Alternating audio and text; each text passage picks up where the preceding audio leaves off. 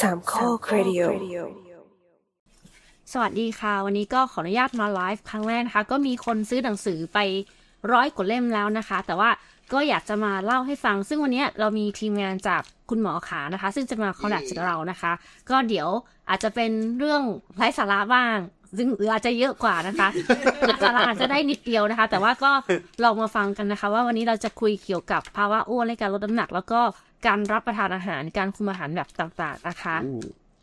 อันนี้ก็เป็นหนังสือเชิญเลยค่ะ เชิญเชิญเปิดรายการได้เลยค่ะ อันนี้จากคุณหมอขานะครับ เดี๋ยวขออนุญาต เอ๊ะ เอ๊ะอะไร เอ๊ะ สวัสดีค่ะ เอ๊ะเราต้องสวัสดีใหม่ ไม่ ใช่ไหม อันนี้คือเบื้องหลังสาระความรู้ทางการแพทย์ ก็ แบบ ควร ย่ จะ ย ต้องทำแบบ เจนเข้าสคริปต์ครับมา ครับ สวัสดีครับผมปวินนะครับ และนี่ก็คือรายการคุณหมอขานะครับพอดแคสต์ความรู้ทางการแพทย์แบบย่อยง่ายครับ วันนี้เราพบกันนะครับ ในวันอังคารนะครับ ที่เท่าไหร่ วั วะ นพฤหัสโว้ย โอ้ย วันนี้มาอัดวันนี้ อ้าว มาอัดวัน ไม่ นี้ ใช่เราหมายถึงว่าเรามาพบกัน เราอัป กับ เดต ผู้ วันอัง ฟั คาง ร นี่ ทุก กั วัน น วัน อั อั ง ง คา คาร รนะทุกวันอังคาร โอเค แต่ว่าวันเนี้ยเป็นวันพฤหัสวันเราอัดกันวันพฤหัสที่ ครับ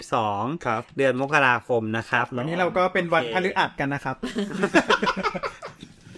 โอเคครับ ก็วันนี้มีโคโฮสครับลุงไรครับ สวัสดีครั ส บ วัสดีครับ แล้วก็มีแต้มนะครับ สวัสดีค่ะ ลุงแอน เย้ แล้วก็มีมีเช่น ครับผม แล้วก็ลุงตุ้ยครับ สวัสดีครั วั บ นนี้ก็กลับมาพบกันทุกคนอีกแล้ว แล้วก็กลับมาอัดแบบออฟไลน์ ครับฟูลทีมฟู อี ล ก ที ที ม หนึ่งนะครับเพราะวันนี้เรามีแขกรับเชิญพิเศษที่เราสัญญากับคุณผู้ฟังไว้ครั้งที่แล้วนะครับ ที่อัดไปก็จะต่อตอนสองนะครับก็คือเอ่อ พี่น้อยนะ พี่น้อยดีกว่าโอเคไม่รู้จะให้เรียกอย่างไร โอเคขออภัยครับ วันนี้เราจะเป็นตอนที่ 94 ที่เป็นตอนเรื่องลดความอ้วนเนาะเพราะคราวที่แล้วเราพูดเรื่องความอ้วนนะครับ ค่ะ แล้ววันนี้เราก็จะเป็น โอ้ชี วิธีการแล้วเพราะคราวที่แล้วมีเอ่อพิธีกรสองท่าน ที่ ที่มีความรู้สึกว่าสนใจในท็อปิกนี้อย่างมาก จ้าจ้า รู้สึกว่าจะยังไม่ได้เอาความรู้ไป เอาความรู้คราวที่แล้วยังไม่เข้าหัวเท่าไหร่ ยังกินอย่างสนุกสนานอยู่เลยครับ ขนมขนมได้วางเต็ม มันเป็นทุกปีใหม่ไงก็เลยแบบ อ่า เออแต่ว่ารู้สึกว่าจะผ่านมาแล้วประมาณสักหนึ่งถึงสอง คราวที่แล้วเราจับใจความได้ว่าคือ คนอื่นจะพูดยังไงอ่ะก็ไม่มีผลหรอกถ้าเราไม่เริ่ม ใช่ ใช่ ครับ ไม่ใช่รอบที่แล้วเนี่ยเราเราเรียนรู้เข้าใจกระบวนการ แต่ตอนนี้เราต้องเข้าทำวิธีการเนี่ยลดความอ้วนได้ เอาเข้าใจแล้วภาคทฤษฎี ใช่เราไปทำใจ ว่าแต่อีกที่หนึ่งก็ตุดจีนแล้วนะ สรุป เออ ก็ ไม่ คื พ้น อ อะมันยังต้องใช้ ไม่ กรรม ได้ผ่านข้อหนึ่งคือแรงบันดาลใจ ครับ เรายังมีเวรกรรมที่ต้องเจอกันอีกจนถึงตุ๊ดจีน เดี๋ยวมันจะมีตรุดจีนแล้วมีอะไรอีกนะ วันเดนทายครับเออว่าต่อต่อกันเลย เขาไม่ยอมให้เราผอม เฮ้ยวันเดนทายเราผอมได้สิเราเราต้องซื้อให้เขาใช่ไหม อ๋อ เดี๋ยวก็ต้องมีสงกรานต์อีกใช่ไหม ครับ โอ้ยอันนั้นมีมีเว้นมีเว้นตอนมี ใช่ตั้งเดือนสาม ใช่ โอเค ก็อย่างนี้อ่าคราวที่แล้วถ้าเกิดว่าใครสนใจเรื่องจักรวาลของความอ้วนก็ย้อนกลับไปฟังได้คุณหม อัน อ นั้นจะเป็นเบสิก ใช่ใช่ใช่ ว่าคนเราอ้วนได้อย่างไร อ่า ภาวะอ้วนนับแบบไหนเป็นยังไงเป็นเบสิก ใช่ ของการเข้าใจ แล้วคราวนี้ล่ะครับเราจะมาคุยเรื่องอะไรกันนี่ จริงๆ เรื่องจะเป็นเรื่องการลดน้ำหนักค่ะ ก็จะเป็นคอนเซปต์ว่าทำยังไงเราถึงจะลดน้ำหนักได้ การใช้พลังงานของเราเป็นยังไง และการควบคุมอาหารวิธีต่างๆ ที่คนสนใจรวมทั้ง IF หรือ intermittent fasting หรือภาษาไทยแปลว่า การอดอาหารเป็นระยะระยะค่ะ มีชื่อไทยด้วย เธอเป็นชื่อชื่อใครน่าเล่นมุกมากเลย มันชักประมาณฐานะอะไรโอเคอ่ะครับผม ก็เริ่มจากบทที่สอง เอ้ยเดี๋ยวเผื่อใครไม่ได้ฟังรอบที่แล้ว ก็คือ เรามีหนังสือ เรามีหนังสืออ่าแนะนำหนังสืออะไรครับ หนังสือภาวะอ้วนและการลดน้ำหนักนะคะจริงๆ เป็น textbook ก็ได้ หรือว่าจะเป็นหนังสือวิชาการก็ได้ค่ะ จะเขียนเกี่ยวกับภาวะอ้วนและการลดน้ำหนักอย่างสมบูรณ์แบบนะคะ แล้วก็ตัวอย่างด้วย ก็คือมีมีทั้งยาด้วยเรื่องที่จะไม่มีในเล่มนี้อย่างเดียวคือการผ่าตัด เพราะว่าไม่เชี่ยวชาญนะคะ ก็เขียนกันสองคนก็คือตัวเองแล้วก็น้องอีกคนหนึ่งนะคะ ซึ่งน้องเขาเอ่อเอ่อเขาเรียกว่าอะไร เกี่ยวกับเขาเขียนเรื่องยา ตัวเองจะไม่เชี่ยวชาญมากเรื่องยาค่ะ แต่นอกนั้นก็เขียนเองเกือบหมดทั้งเล่มนะคะ ครับ ค่ะ อ่ะเราเปิดไปที่บทที่สอง วันนี้จะเปิดไปบทที่สองค่ะ ยี่สิบสี่ค่ะ คือไม่มีใครถามเราแต่จะเล่าให้ฟังเลยว่า เราจะลดน้ำหนักได้ยังไงรู้ไหมคะลดน้ำหนักได้ยังไงเอาง่ายๆเลย ภาษาเอาชาวบ้าน ก็ได้ มีชาวบ้านไหมชาวบ้านหนึ่งชาวบ้านสอง เอาข้าวให้ให้น้อยกว่าเอาออก อ่าเก่งมากเลยผมมือ เย้ อย่าหน้าอ้อ อันนี้เหมือน โค เขาว จบรา ที่ ย แล้ว การสวัสดีครับ เขาวที่แล้วก็มีเกรินเกรินไว้นิดนึงว่าคอนเซ็ปต์หลักๆ ของการลดน้ำหนักก็คือเอาเข้าอะไรนะน้อยเขาออก ให้เข้าน้อยกว่าที่จะต้องเอาออก อ่าอ่าอ่า ใช่หรือเอาออกมากกว่าเอาเข้า ก็ได้ แต่ว่า ที่ ตามทฤษฎี แล้ว เอาการเอาออก การเอาออกให้มากกว่า มันยากกว่าการเอาเข้าให้น้อยกว่า ใช่วันนี้ก็เลยจะมาเล่าเรื่องสมดุลพลังงาน คือจริงๆอ่ะ คือร่างกายของเรามีการรักษาสมดุลพลังงานให้คงที่ หลักๆก็คือเข้าเท่ากับออก เราก็จะน้ำหนักคงที่ใช่ไหมคะ ครับ แต่ทีเนี้ยถามทุกคนเลยว่าเหมือนเป็นคุณครูน้องมาสอนเนาะเด็กสอนเด็กประถม ถามทุกคนว่าถามนักเรียนทุกคนว่า การเข้ามาจากทางไหนได้บ้าง กินครับ มีอะไรอีกไหมคะ หายใจได้ได้ไหมคะ อ่ะหายใจไม่ได้พลังงานค่ะ ก็เหลือกินเดิม อ่ะก็คือทางปากก็คือกิน ยกเว้นคนป่วยบางคนก็ อ๋ออ อาจจะเข้าทางเส้นเลือด ครับ หรือว่าบางคนอาจจะเอาสายสวนเข้าทางอ่า จมูก จมูก ไม่เป็นไรก็ก็นับว่าเป็นทางปากเหมือนกัน ก็คือคือจริง ๆ เนี่ย ทาง ก็คือเป็น ทางเดินอาหาร ทางปาก แล้วถ้าเราปกติดีเราคงไม่ได้ไปสะเอ่อไปแทงเส้นเลือดให้น้ำเกลือใช่ไหมคะ เพราะฉะนั้นเนี่ยหลักๆของพลังงานขาเข้ามีอย่างเดียวคือกิน เพราะฉะนั้นถ้าจะลดพลังงานขาเข้าทำยังไงคะ ปิดปาก ที่ปากหยุดกิน ก็คือ ลดกินหรือว่ากินให้น้อยลงนะคะ หรือหยุดกินก็ได้ อันนั้นก็คือเป็นทางที่ง่ายมาก คือทททฤษฎีเดียวมันง่ายมาก ในทางทฤษฎีหันไปรอบๆง่ายมากแล้วก็มีขนมอยู่ตรงนี้นะคะ เดี๋ยวนะพูดง่าย เออใช่แต่ทำยาก ทีนี้เอามาถามบ้างขาออก ขาออกเอาเท่าที่รู้ว่ามีอะไรบ้าง ถ้าเราเข้าใจตรงนี้เราจะเข้าใจเลยว่าทำไมมันถึงยาก อือได้ไหม เออ พลังงาน อันนั้นมันขับถ่าย ออกออกกำลังกาย อ่าเก่งมากออกกำลังกาย เบ่งนะเบ่งอาจจะได้นะ คือการ พ เบ่ ลังงานไงนะ ใช้พลังงานแต่ว่าเออนี่มันแค่ เออมาเป็นมวลเลย มันเป็นแค่ขาเข้าที่มันดูดซึมไม่หมด อ๋อ แล้วมันก็ออกไป เหมือนเงินทอนอย่างงี้ แต่ถ้าเบ่งถ้าเบ่งเยอะๆอาจจะ ใช่ใช่ เนี่ยเอางี้ เออเออ คือการใช้พลังงานเอาเมื่อกี้พูดผิดพูดผิด เออเออ เมื่อกี้เมื่อกี้ใช้เอ่อเขาเรียกว่าอะไร subject ผิดใช้ประธานของประโยคผิด ถามว่าพลังงานขาเข้าสมมติว่าพลังงานขาเข้าคือมาจากการกิน หรือถ้าคนป่วยก็คือการได้รับสารอาหารทางเส้นเลือด ครับ พลังงานขาออก หรือการใช้พลังงานเออเมื่อกี้ไม่ได้ถามว่าอะไรออก ไม่อื่น ไม่ออก มันเป็นก้อนเออเอ็กเซต แล้วพี่แอร์จริงจังมากว่าแบบ พลังงานขาออกมาจากไหนบ้างนะคะ เคลื่อนไหว การเคลื่อนไหวอ่าเก่งมาก หายใจ หายใจนี่ก็เป็นหนึ่งในการเคลื่อนไหวเหมือนกัน อ่า ก็คือการออกกำลังกายเมื่อกี้มีคนตอบละ มีอะไรอีกบ้างไหมคะ เคลื่อนไหว ก็อยู่เฉยๆก็นำไหมครับ เอ่อ การนั่งอยู่เฉยๆใช่ไหม ใช่ จริงๆก็คือการก็ใช้พลังงานเหมือนกัน อ่า ทีนี้จริงๆอ่ะ เอาไปตากแดดได้ไหมต้มให้เหงื่อออกอะไรอย่างเงี้ย แต่นั้นก็จะคลายความ มันไม่ได้ใช้พลังงาน จะใช้ เท่าไหร่ มะเร็ง แต่ว่าถ้าอุณหภูมิข้างนอกเอ่อ external environment เขาเรียกว่าอะไร อุณหภู อุ มิ ณหภูมิของสิ่งแวดล้ ร้ออม มเนี่ยสูงขึ้นเราก็จะใช้พลังงานเพิ่มขึ้นนิดนึง เอางี้แล้วกันจริง ๆ เนี่ย อ้าว ถ้า ไปซาวน่า ถ้ไปซาวน่าก็จะมีใช้พลัง ใช่ งาน ใช่ใช่ มีคำถามครับ ระหว่างอุณหภูมิสิ่งแวดล้อมหรืออุณหภูมิภายนอกอะสูงกับอุณหภูมิภายนอกต่ำอันไหนใช้พลังงานเยอะกว่ากัน เออ เดี๋ยวจะให้คำตอบ เจ๋งว่า นี่ คำถามดูฉลาดว่ะ เด็กที่นั่งข้างครูเนี่ย ไม่ไม่มันมันมีมันมีมิดไงมันมีมันมีความเชื่อว่าอ่าถ้าสมมติว่าออกกำลังกายหน้าหนาว อืม อ่าออกกำลังกายหน้าหนาว คือร่างกายบอดี้เทมมันจะสูงขึ้น แต่ว่ามันก็จะถ่ายความร้อนออกผ่านผิวหนังออกไปกับอีกอย่างหนึ่งก็คือออกกำลังกายหน้าร้อน อากาศข้างนอกมันร้อนข้างในก็ร้อน อืม การระบายความร้อนก็ ไอเครื่องยนต์ในร่างกายอย่างงี้ โอเค อ่ะ เออเออเออ เราเอาเดี๋ยวจะมีคำตอบแต่ว่าอาจจะตอบไม่ได้ร้อยเปอร์เซ็นคือก็คือเอามาจาก textbook หรือเอามาจาก paper แล้วกันเอาอย่างนี้นะคะนะคะ ครับ เอ่อหน้า เด็ก 25 คือไม่ได้ขายหนังสือเพราะว่า คือจะจำละคือนอกจากเขียนไว้ 400 กว่าหน้าจะจำไม่ได้เป๊ะๆหมายถึงว่าก็จะมาเล่าให้ฟังว่า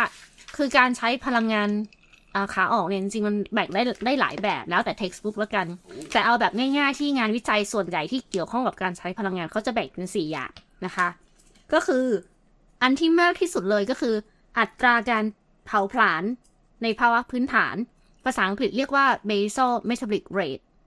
หรือ BMR นะคะ ก็คือหมายถึงว่าเราอยู่เฉยๆนี่แหละ เมื่อกี้มีคนตอบไปแล้วก็คือมีการใช้พลังงานเพื่ออะไร ก็เพื่อการทำงานที่ปกติต่างๆ ของร่างกาย อย่างเช่นหัวใจเต้น เรามีการหายใจสมองเราคิดอะไรอย่างเงี้ยค่ะ ก็คือเป็นการเผาผลาญในภาวะพื้นฐานเลยอันเนี้ยกินสัดส่วนหลักให้ถามให้ทายว่ากินสัดส่วนกี่เปอร์เซ็นต์ หกสิบไหมครับ หกสิบถึงเจ็ดสิบเปอร์เซ็นต์ เฮ้ย เก่งมากนี่นักเรียนนักนี่ต้องนั่งใกล้คุณครูแบบนี้ แอบชะโงกดู ไม่ใช่เว้ย อ่านมาแล้วจริงๆอ่านมาแล้ว หกสิบเลยเหรอนั่นแสดงว่าเราอยู่เฉยๆนี่คือพลังงานหมดไปแล้วสองในสาม ใช่ ใช่ จริงๆจริงๆเขาถึงบอกว่า คือถ้าถ้าถ้าคิดถึงรถยนต์ใช่ไหมคือรถยนต์ช่วงที่แบบว่าเราเราจอดติดเครื่องอะ อ่า ใช่ ประมาณนั้นเลยจอดติดเครื่องเครื่องเดินเบา แต่แต่เดินเป็น มันก็ใช้ เป็นระยะเวลา พลังงาน าน น ไงทีนี้คือถ้าคิดถึงร่างกายเราคือเราเราติดเครื่องตลอดเวลา แต่เป็นรอบเดินเบา นะคะ ก็คือกินสัดส่วนหลัก เพราะฉะนั้นอันนี้มันเปลี่ยนแปลงมากไม่ค่อยได้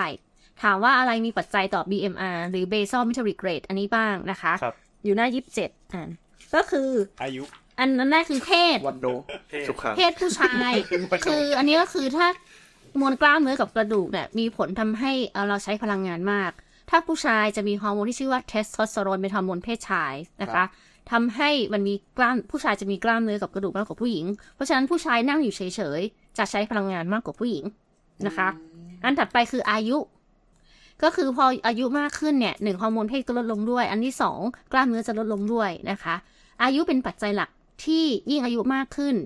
เอ่ออัตราการเผาผลาญในในระยะพื้นฐานมันจะน้อยลง เพราะฉะนั้นถ้าเราอายุมากขึ้นเนี่ยเรากินเท่าเดิมจะเห็นสังเกตว่าเราจะอ้วนขึ้น อืม เพราะว่าตรงนี้นี่แหละ คืออัตราการเผาผลาญลดลงนะคะ ทุกคน ที่บอกว่า อืม ที่ที่เราเรียกว่าอัตราเผาผลาญอัตราเผาผลาญนี่แหละก็คือไอ้ตัวนี้แหละ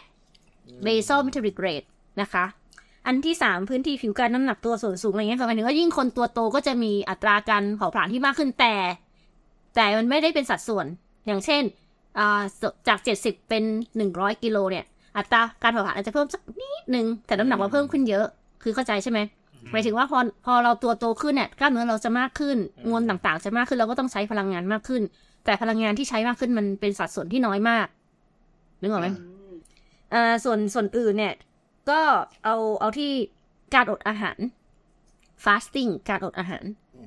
คือการอดอาหารเนี่ยมันจะมีทั้งสองแบบ คืออดอาหารในระยะที่ไม่นานนัก ครับ อัตราการเผาผลาญมันจะเพิ่มขึ้นเพราะเราจะต้องเพิ่มฮอร์โมนเดี๋ยวจะเดี๋ยวจะพูดต่อไป ที่กระตุ้นการสลายไขมัน เช่นอะดรีนาลีนนอร์อะดรีนาลีน ตรงเนี้ยเพิ่มประสาทระบบประสาทซิมพาเทติกจะเพิ่มระบบเผาผลาญมากขึ้นนะคะ ฉะนั้นคนที่อดอาหารในช่วงแรก ๆ ที่ไม่ไม่เกินสามไม่ประมาณสองวันกว่าๆไม่เกินสามวันเนี่ยอัตราการเผาผลาญจะเพิ่มขึ้นนะคะ เนี่ยเป็นเป็นเป็นอีกอันหนึ่งที่จะทำ IF มาทำทำให้อ่ามีส่วนทำให้น้ำหนักลดด้วยนะคะ เป็นส่วนหนึ่งนะแล้วแต่ว่าถ้าอดอาหารนานๆไปเนี่ยร่างกายเราจะปรับตัวลดการเผาผลาญ หรือคนที่อดอาหารนานๆหรือลดการ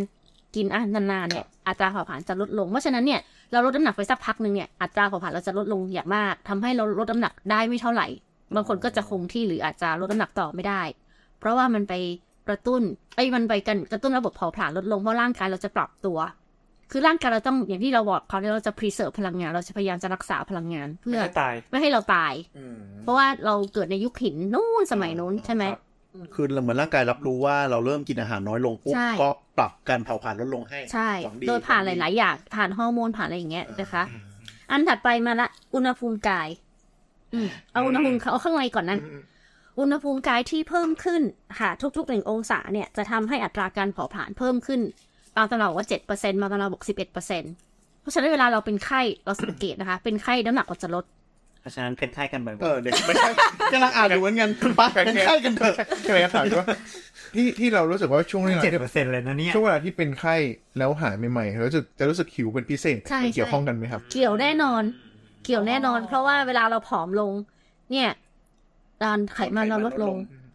ไขมันลดลงไขมันปกติอะถ้าไขมันเรามีระดับหนึ่งเนี่ยมันจะสร้างฮอร์โมนที่ชื่อว่าเลปตินไปยับยั้งความอยากอาหาร พอไขมันเราลดลงปุ๊บเลปตินมันลด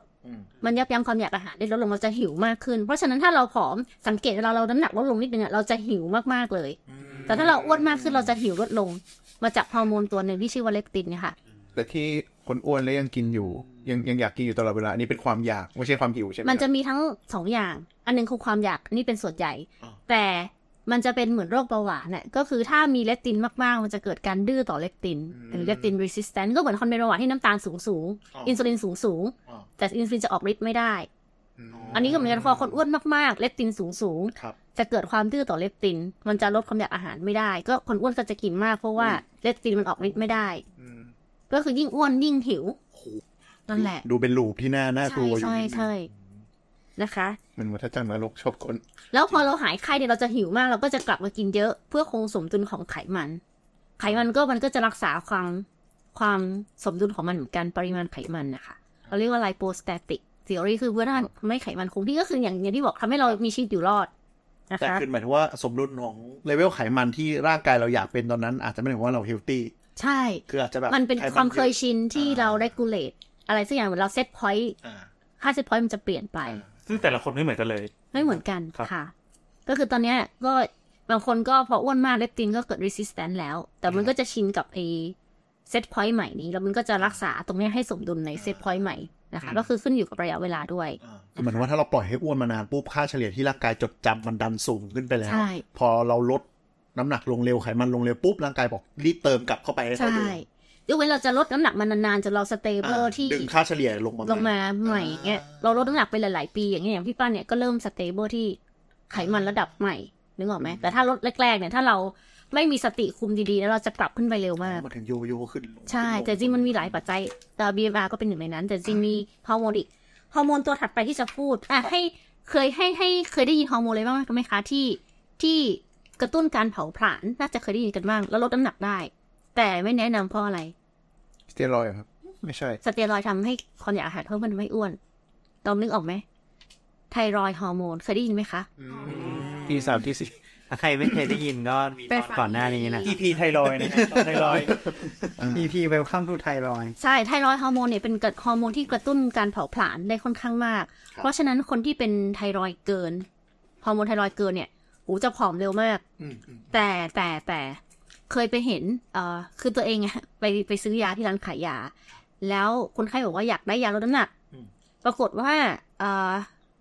คนที่เคาน์เตอร์ขายไทรอยด์ฮอร์โมนให้ ถามว่าลดน้ำหนักได้จริงไหม ได้จริง แต่แนะนำไหมไม่แนะนำเพราะว่าอันตรายมาก ถ้าฮอร์โมนไทรอยด์สูงเกินเนี่ยจะทำให้หัวใจเต้นผิดจังหวะ อืม และพอหัวใจเต้นผิดจังหวะเนี่ยเสียชีวิตได้เลยคือเร็วมาก มีนักกีฬาหลาย ๆ คนน่ะที่วิ่งวิ่งวิ่งแล้วหัวใจอาจจะเต้นผิดจังหวะอะไรอย่างเงี้ยค่ะ คือเสียชีวิตได้เลยนะคะ เพราะฉะนั้นเนี่ยไม่แนะนำให้กินไทรอยด์ฮอร์โมนเลย เพราะฉะนันต้องกินตามคำสั่งแพทย์เท่านั้น ถ้าไปกินเพื่อลดน้ำหนักจะสังเกตนะคนที่กินแล้วหัวใจเต้นตึกตึกตึกตึกตึกตึก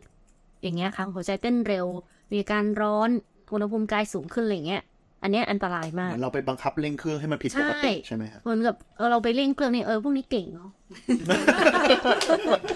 ใช่ใช่เราก็จะ พยายามทำตัวเป็นชาวบ้าน ใช่ใช่ ไม่ไม่ทันละเลยเครื่องปุ๊บแค่ พวกนี้พวกนี้มีความคิดแบบว่าเป็นคอนเซปชวลดี เออสอนสอนนักเรียนเก่งเว้ย เราอย่าไปเราอย่าไปบูลลี่คนอื่นไม่ได้ไม่ได้ ต่อไปเรื่องการเคลื่อนไหวการเคลื่อนไหวเนี่ย ระหว่างที่เราเคลื่อนไหวเนี่ยมันก็เพิ่มเอ่อ BMR ไปด้วยโดยเฉพาะเอ่อการออกกำลังกายที่ทำให้เขาเรียกว่า การออกกำลังกายที่มีแรงต้านอย่างเช่นเราทำเอ่อยกเวท อ๋อ เราทำอะไรบ้างในแรงต้านเนี่ย เดินขึ้น อันนั้นอันนี้ไม่ค่อยมีแรงต้านมากเท่าไหร่ ก็แบบว่า เขาเรียกว่าอะไรนะ พวก resistance exercise เหรอ อ่ะ พวก ยเวท เล่นเวทอะ เออ เล่นเทรนนิ่ง ดึงบาร์ เวทเทรนนิ่งเอออะไรอย่างเงี้ยค่ะ ที่ฝืนแรงจีอะไรอย่างเงี้ยครับ ใช่ ที่มันมีแรงต้านกับเอ่อ หรอ การออกแรงทำให้กล้ามเนื้อมันใหญ่ขึ้น อืม คือมันก็จะกลับไปว่าพอกล้ามเนื้อเรามีขนาดใหญ่ขึ้น ก็ อ่า เป็นนี้เป็นหลักเลยอะ อยู่เฉยๆ กล้ามเนื้อก็ใช้พลังงานเยอะ อืม กับทำให้อ่าการเผาผลาญในระยะพื้นฐานเนี่ยมันเพิ่มขึ้นไปเองนะ เป็น คะ อวัยวะที่เปลืองจริงเลยเนาะอยู่เฉยๆก็ใช้พลังงานเยอะ ใช่จริงๆอ่ะคนมีกล้ามเนื้อเยอะๆเนี่ย ดีนะ อันนี้คือเรากำลังพูดถึงตัวเผาผลาญพื้นฐานถูกไหม ใช่ ก็ ใช่ คือการเคลื่อนไหวที่ที่พูดง่ายๆเล่นเบสสร้างกล้ามเนื้อเนี่ย ใช่ ก็จะทำให้เหมือนค่าเบอร์เรทพื้นฐานเราขึ้น ใช่เพราะนั่งเฉยๆมันก็ผลาญหรือนอนเฉย อ่า ๆแล้วก็เบิร์นไปเลยอย่างเงี้ย อ๋อ เพิ่มการเบิร์นโดยการเพิ่มกล้ามเนื้อ อ๋อ อันเนี้ยคนที่ยิ่งกล้ามเนื้อเยอะก็จะแบบอยู่เฉยๆก็เบิร์นเบิร์นเบิร์นได้เยอะๆนะคะ คือไม่ต้องไปออกแรงอะไรเลยอะ่ะ อืมแต่ไม่เกี่ยวกับเข้าวัดแล้วรู้สึกร้อนใช่ไหมครับ อันนี้ต้องพิจารณาตัวต่างหากนะคะ ทีนี้ข้อ 11 คุณอุณหภูมิสิ่งแวดล้อม อันเนี้ยคือถ้าอุณหภูมิกาเอออุณหภูมิสิ่งแวดล้อมต่ำเนี่ย เราจะรู้สึกหนาวใช่ไหมคะ เราจะต้องมีการเพิ่มการสร้างความร้อนในร่างกายของเรา ซึ่งการเพิ่มการสร้างความร้อนเนี่ยมันจะทำให้เอ่อเอ่อการเผาผลาญในระยะพื้นฐานเนี่ยมันสูงขึ้นนะคะ เพื่อทำให้เกิดเทอร์โมเจเนซิสนะคะเขาบอกว่าส่วนการอยู่ในอุณหภูมิสูงในช่วงสั้นๆเนี่ยมันไม่ค่อยมีผลเลย คือเพราะเรามีการละเอ่อละระเหยความร้อนออกไปมากขึ้นนะคะ มันไม่ค่อยมีผลต่อ BMR เท่าไหร่นะคะ งั้นแสดงว่าซาวน่าหรือการแช่ออนเซ็นมันก็ไม่ได้มีผลขนาดนั้นไหมครับ หรือว่า เออ มันจะมีผลเพ มัน ราะ มัน ว่า มี มันทำให้ core temperature คืออุณหภูมิกายภายส่วนกลางอ่ะมันสูงขึ้น คือส่วนตัวมองนะก็คือจริง ๆ เรื่องซาวน่าเรื่องอะไรเงี้ยมันมันอาจจะทำให้สูงขึ้น เพราะว่าร่างกายเราจะร้อนเรา คือการระบายเอ่อ คือพอเวลาที่ร่างกายเรามันร้อนขึ้นก็เหมือนเป็นไข้ เห อะ มันเรา แต่ว่า เราเสียเสียน้ำอ่ะส่วนตัวรู้สึกอย่างนั้นอ่ะ เออ คือพอเราเสียน้ำเอ่อปริมาตรเลือดมันลดลงอะ่ะเอ่มแต่รู้สึกว่าตอนนั้นหัวใจมันคือ ที่รู้สึกว่ามีผลของหัวใจมันเต้นเร็วเต้นแรงคืออาจจะทำให้เพิ่ม BMR มากขึ้น คือ มีการใช้พลังงานในการเผาผลาญเพิ่มขึ้น แต่ว่าคิดว่าอุณหภูมิที่อยู่ในอุณหภูมิสิ่งแวดล้อมในสูงเนี่ยน่าจะแบบสูงไม่มากหมายถึงว่าเอออย่างเมืองไทยสามสิบเจ็ดอะไรไออะไรอย่างเงี้ยแต่ว่าถ้าสักหกสิบเนี่ยน่าจะเพิ่มกระตุ้น sympathetic activity เดี๋ยวนะหกสิบหกสิบ หกสิบยังไงวะ หกสิบนี้ไม่ได้มันเริ่ม ไม่เท่าหน้าเท่าไหร่เท่าหน้าเท่าไหร่ สี่ สี่ สี่ สามสามสามสิบแปดสี่สิบ คอนเซนสี่สิบสี่สิบเอ็ด สี่สิบนี่ก็คือร้อนจัดมากแล้ว คือถ้าถ้าคิดว่าอะไรก็ตามที่ทำให้หัวใจมันเต้นแรงและเร็วขึ้นอ่ะอันนั้นน่าจะกระตุ้น แต่ คือ ว่า คือประมาณสักสี่สิบเนี่ยมันก็จะเรสอุณหภูมิกาย ถ้าสมมติลงไปแช่ในออนเซ็นนั้นมันก็จะเพิ่มอุณหภูมิกายขึ้นมาเป็นประมาณสักสามสิบแปดถึงสามสิบแปดจุดห้า คือถ้าอุณหภูมิกาย แค่นั้น สูง ก็เหมือน ขึ้นก็คือไปกด ใช่ ล นั่ ง นนั่นก็แบบอ มันก็ อาเห มัน งื่ ก็ อ ค แต ล้ายๆจะเป็นไข้ แต่ทีนี้คือเนื่องจากว่าอ่ามันไม่เหมือนกับการเป็นไข้ตรงที่ สมองเราเพี้ยน สมองเราไม่ได้ เพี้ ไม่ ยน ได้ไม่ได้เพี้ยน มันเซตผิด อ่าไม่ได้ไม่ได้เซตผิดปกตินั้นคือ หลังจากที่แบบขึ้นจากออนเซ็นเสร็จปุ๊บนี้เหงื่อเพราะว่า ไม่ก็คื ก็ อ พยายามระบายความร้อน ถ้าถ้าอยู่ในภูมิกายไออุณหภูมิสิ่งแวดล้อมที่สูงไม่มากนัก อืม เออ จะไม่ค่อยมีผล แต่ถ้าไปไปอยู่ในออนเซนหรืออะไรก็แล้วแต่ที่ทำให้หัวใจเต้นเร็วขึ้น หรือทำให้อุณหภูมิ อุณหภูมิกายเราสูงขึ้นเนี่ยก็จะทำให้เบียดมาเพิ่มขึ้น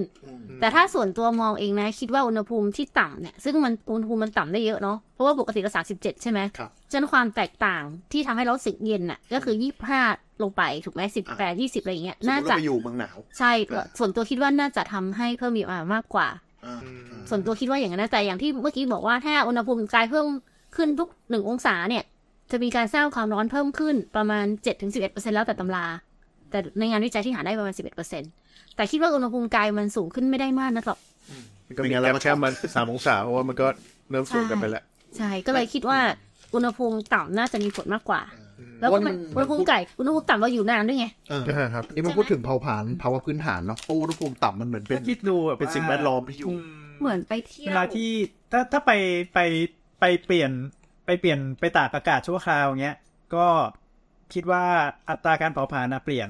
แต่ถ้าอยู่นานๆ เราจะมีศัพท์ที่เรียกว่า climatization คือร่างกายเราปรับ อ่า ตัวให้เข้ากับอากาศ ใช่ นะตรงนั้นแล้วนั่นคือ ขน พวก ขึ้น ใช่จริงๆ พวกการปรับอุณหภูมิหรือว่าการเผาผลาญมันมันน่าจะกลับมาเป็นเป็นเป็นปกติเท่าเดิม ใช่ใช่ นี่คือดูถ้าถ้าถ้าถามลงตุ้ยอย่างเวลาที่พวกสัตว์ที่มันอยู่แถบหนาวอ่ะ อืม คือต่อให้มันจะเป็นสปีชีส์เดียวกันหรือสปีชีส์ใกล้เคียงกันแต่ว่าพวกสัตว์ที่อยู่แถบหนาวอะตัวมันใหญ่กว่าเยอะเลย อ่า มันมีการ ใช่ สะสม สะสม ไขมันไขมีการสะสมไขมันมีเรื่องของโครงสร้างขนสองถึงสามชั้นพัฒนาขึ้นมาเพื่อให้ทนทานกับสภาพอากาศเนี่ยเช่น ตัวอย่างเช่น เสือโคร่งกับเสือไซบีเรียอย่างเงี้ย อ่า ขนาดก็ต่างกันเยอะอะไรเงี้ย เอาแค่หมีขาวกับหมีปกติก็ได้ มีเคน อย่าง ขาวคืออ้วนกว่าเยอะใช่ไหม อย่างนี้ขาวอะโครงสร้างความโครงสร้างขนมันเป็นสามชั้น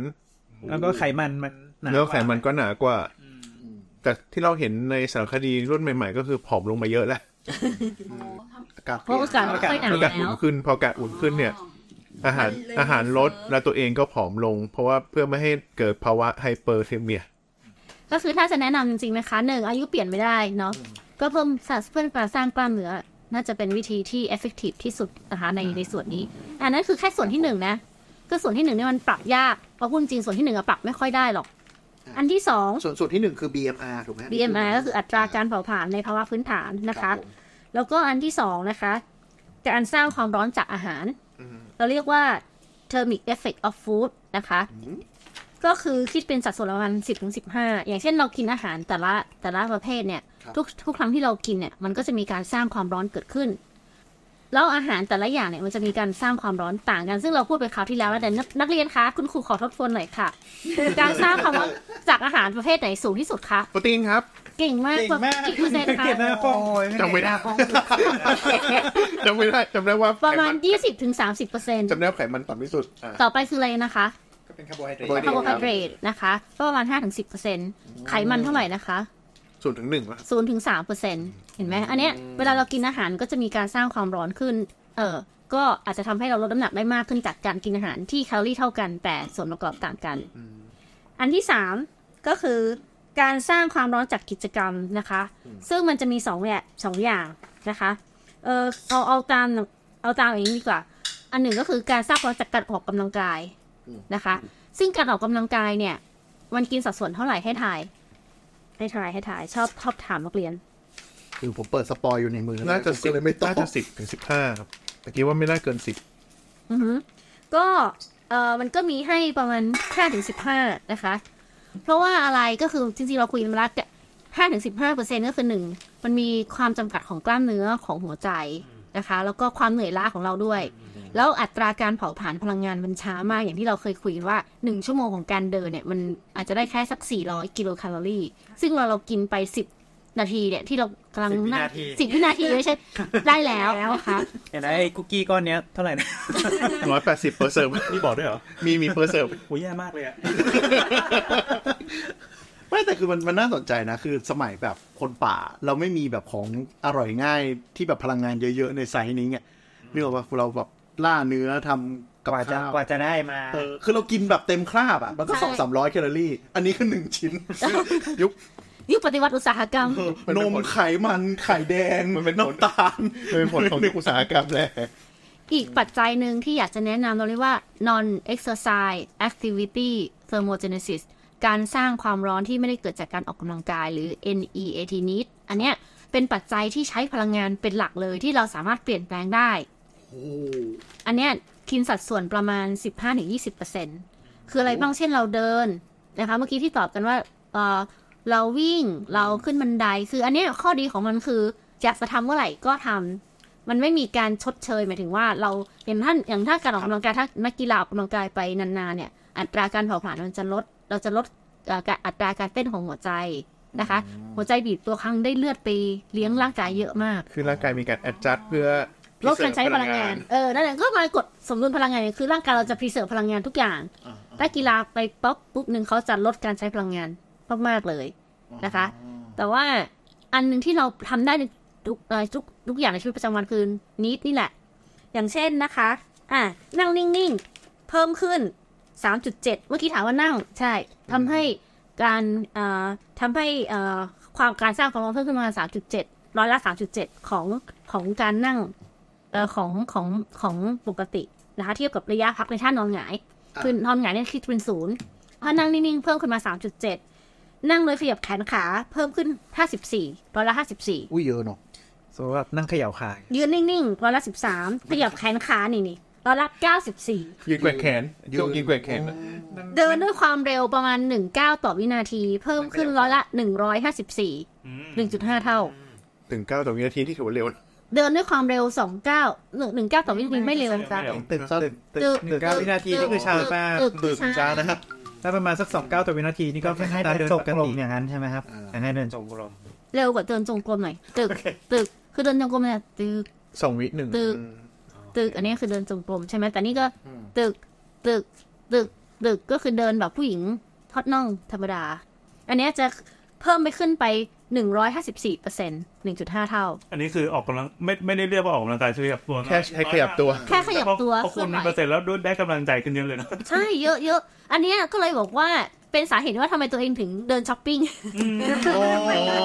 เป็นเหตุ แต่ทั้งหมดนี่จะอธิบายเรื่องนี้ วันนี้อยู่เออาร์ก็เดินทำงานเนี่ย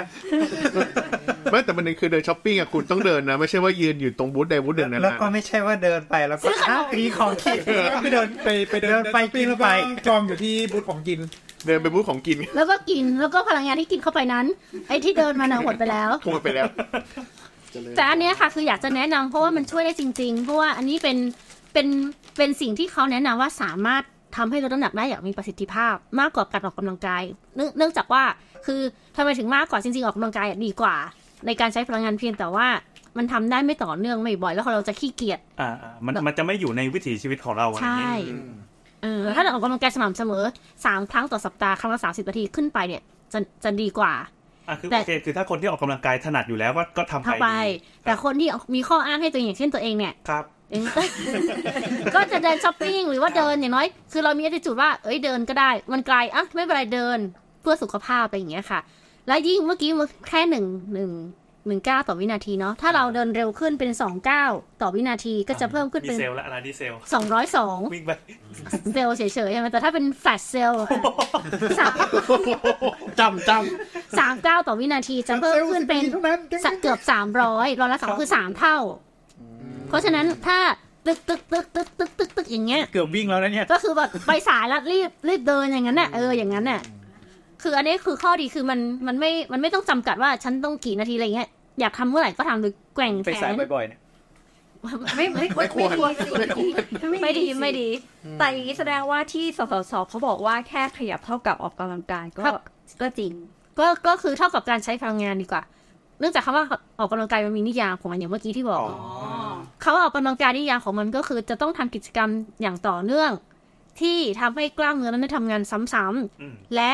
อัตราการเต้นของหัวใจเพิ่มขึ้นตามระดับความรุนแรงของออกการออกกำลังกายหมายถึงว่าอย่างเช่นเนาะเราต้องไปวิ่ง 30 นาทีอะไรอย่างเงี้ยนั่นคือความหมายนิยามของออกกำลังกายทำไมเขาถึงต้องแบ่งนิยามว่าออกกำลังกายหรือไม่ออกกำลังกาย เพราะว่าการออกกำลังกายมันจะมีการ compensate ก็คืออย่างที่การชดเชย โดยการปรับเอ่อการสร้างพลังงานลดลง เนื่องจากเราทำจนชินไงคือเปิดเปิดคือเราทำจน ออกกำลั ชิ ง น กายประจำก็ออกกำลั ทำ งกาย ต่อ ประจำ เนื่อง ร่างกายจะมีการปรับการเผาผลาญลดลง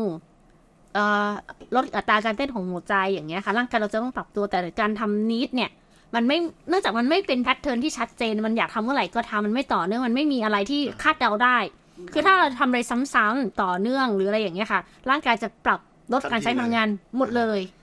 อย่างนั้นขอเปลี่ยนเป็นแค่ขยับเท่ากับใช้พลังงาน ใช่ใช่เก่งมาก นิยามคนทั่วไปก็จะ นักเรียน คนทั่วไปก็จะงงๆ แถ นะ วถัด ไป ใช้พลังงานนี่คือน้ำมันหรือเปล่าอะไรเงี้ย คือ ไป คือคือถ้าสรุปก็คือเหมือนเหมือนร่างกายเราฉลาดเนาะว่าถ้าเราอาจ ใช่ จะปรับพฤติกรรมว่าฉันจะออกกำลังกายสมมติทุกวัน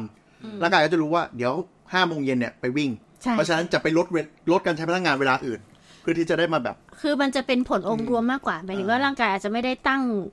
เวลาได้ขนาดนั้นหมายถึง ใน ว่า บรรดาคนออกกำลังกายเขาเรียกว่าเราฟิตขึ้น เออ คือหัวใจเต้นช้าลง อ๋อ เราทำไม่ค่อยเหนื่อย อ่า แต่จริง ๆ คือมันใช้พลังงานลดลงอ่ะ อ่าในหลอกเพราะว่าแบบบีชีเซิร์ฟแล้วเดี๋ยวอ่ะคุณต้องไปวิ่งปุ่มอะไรอย่างนี้ร่างกายก็เลยเอฟฟิเชนมากขึ้น เออมันเอฟฟิเชียนมากขึ้น มันใช้พลังงานอย่างมีป ใช้ ระสิท พลั ธิ งงา ภาน พ มี มาก ประสิท ขึ้น ธิภาพมากขึ้นเพื่อลดการสูญเสียพลังงาน ซึ่งจริงๆมันดีใช่ไหมครับ คือการออกกำลังกาย คือ จ ถ้าเรา ริ องยู่ๆมันดีแล้ว คือถ้าเราอยู่ยุคนู้นอ่ะอืมดี จริงๆอันเนอะมันดีนะไม่ใช่ไม่ดี วิ่งได้ไกล มันทำให้ ขึ้น กล้ามเนื้อแข็งแรง ครับ คืออย่างนี้ถ้าเราไม่มีปัญหาเรื่องน้ำหนักเรื่องความอ้วนอะไรอย่างเงี้ย เออมันจะ คื ดี อคือจริงๆอะออกกำลังกายดีหมดเพียงแต่ว่าเรากำลังพูดถึงประสิทธิภาพของการลดน้ำหนัก เออ อันนี้อันนี้ ซึ่ เรา งซึ่งใน เรา ผม เรื่องปัจจัยนี้ นี่ อ คื ยู่ อคนลดน้ำหนักเขาจะพูดเขาจะพูดแกลบเนี้ยแกลบที่เกิดการ ครับ แอดจัดเนี้ยว่าความเฉื่อยของการเผาผลาญพลังงาน เพราะว่าพอถึงจุดหนึ่งอ่ะแทนที่มันจะเผาได้เต็มร้อยมันจะเผาได้แปดสิบเพื่อเพราะว่าร่างกายมีประสิทธิภาพในการขยับหรือว่าความทนทานที่เพิ่มมากขึ้นมันไม่จำเป็นต้องใช้พลังงานร้อยเหมือนแต่เดิม ใช่ใช่ มันก็จะใช้พลังงานน้อยลงในขณะที่ทำงานได้เท่าเดิม อ่า ใช่ งั้นถ้าพูดว่าถ้าอ่าท่านผู้ฟังไม่ได้มีปัญหาเรื่องภาวะอ้วนอยู่แล้ว เป็นคนฟิตแข็งแรงการออกกำลังกายสม่ำเสมอก็เป็นเรื่องดี ไม่คือจริงๆพอมีภาวะอ้วนออกกำลังกายก็ดี เพียงแต่ว่าถ้าเทียบประสิทธิภาพของการลดน้ำหนัก อ่า นี้จะมีประสิทธิภาพมากกว่า อ่าโอเค แค่นั้นเอง อันนี้โจทย์เราพูดเรื่องการลดน้ำหนักเนอะ ใช่ แต่ว่า แต่ถ้าส่วนตัวแนะนำให้ทำทั้งนี้ทั้งออกกำลังกาย อ่า อืม แค่นั้นเอง ครับ แต่จะออกกำลังกายจริงๆอ่ะคือดีดีนะว่าลดน้ำหนักได้เพราะมันยังอย่างน้อยดีกว่าเราไม่ทำอะไรเลยเรามีการใช้พลังงานนึกออกไหม คือมันดีเพียงแต่ว่าพูดถึงประสิทธิภาพของการลดน้ำหนัก ออกยังไงกันไม่ออกกำลังกายมันก็ดีกว่าไม่ออกอยู่แล้ว อืม แต่ถ้าเทียบสองส่วนอัตราส่วนนิดกับออก ครับ กำลังกายนิดเอฟเฟกตีฟมากกว่า อืมคืออนนี้ว้าว เพราะว่ามันมันไม่เหมือน มันเหมือนไม่ฝืนอะมันคือใช้ชีวิตโดยปกติเพิ่มแอคทิวิตี้มันมากขึ้น ใช่ มันเหมือนกับว่ามันคนเราสามารถ adjust ได้ตามความชอบไงเพราะว่าถ้าไปไปบังคับออกกำลังกายอย่างตัวเองก็ทำได้แค่สองวัน แล้วก็เนี่ยสองวันในสองปีอะแล้วก็หยุดแล้วเพราะว่าคือเราทำงานเยอะแล้วเราก็รู้สึกว่าเราไม่มีเวลาเราอยากจะทำแต่ถ้าการเดินการอะไรอย่างเงี้ยเราจะทำเมื่อไหร่ก็ได้ ถูกไหมมันเหมือนกับว่าที่มัน effective มากกว่า เนื่องจากว่าเราปรับตัวกับมันได้ง่ายกว่า เราชินเราเราอยากจะทำยังไงก็ทำอะคือทำตามใจฉันอะว่างั้นเถอะ เหมือนเหมือนจะถ้าแบบมานั่งวางแผนว่าจะเออจะวิ่งจริงจังครึ่งครึ่งชั่วโมงอะไรเงี้ย อือฮึ ลองปรับมามองว่า ต้องมานั่งจัดเวลา เออเราขยับร่างกายให้มากขึ้นต่อวันมากกว่า แบบเปลี่ยนเป็นเดินมั่ง หรือว่า ขึ้นบั ทำ นได งาน บ้าง ไปลุกขึ้นบันไดเดินไปนู่นไปนี่ ก็จะช่วยทำให้การเผาผลาญมีประสิทธิภาพมากกว่าไปหักโหม ออกกำลังกายแล้วก็นอนอืดอะไร ฉันว่าการที่ผมเดินเล่นอินเกตก็ถือว่าเป็นวิธีดี น่าจะเป็นวิธี วิธีดีแต่ต้องลดการกินด้วย ก็เดินไปเพราะว่าเขากิน เราจะไปแชปเตอร์ถัดไปอันนี้เราพูดถึง แอคทิวิตี้อยู่ มันจะมันจะมีอีกกรณีหนึ่งนะ ที่เราคิดว่าการออกกำลังกายมันจะมีปัญหา โดยเฉพาะกับคนที่เริ่มออกกำลังกายแรก ๆ ก็คือมันไม่มีแรงพอที่จะออกกำลังกาย หรือว่ามีการบาดเจ็บจากการออกกำลังกายอะไรเงี้ย ซึ่งสมมุติอยู่ดีๆ ไปวิ่งห้าโลอย่างเงี้ยมันก็แบบ คือมัน ล้าแล้ว มันมัน ไไหว มัน อะ อันนี้อันนี้เสริมนิดนึงมันมีปัญหาในยุคในยุคที่คอนเทนต์มันเยอะเต็มไปหมดนะเนาะแล้วบางทีคือการที่แบบเราไปดูแบบอุ้ยโอ้โหเฟซบุ๊กคลิปลดน้ำหนักได้ผลอะไรอย่างเงี้ย คนนั้นเขาก็ทำได้ฉันก็ต้องทำได้อะไร เขาไม่ เงี้ย ได้แนะนำโดยที่เบส แต่ละคนพื้นฐานไม่เหมือนกันใช่ไหมเพราะอุ้ยออกไปลุกวิ่งแล้วกลายเป็นว่า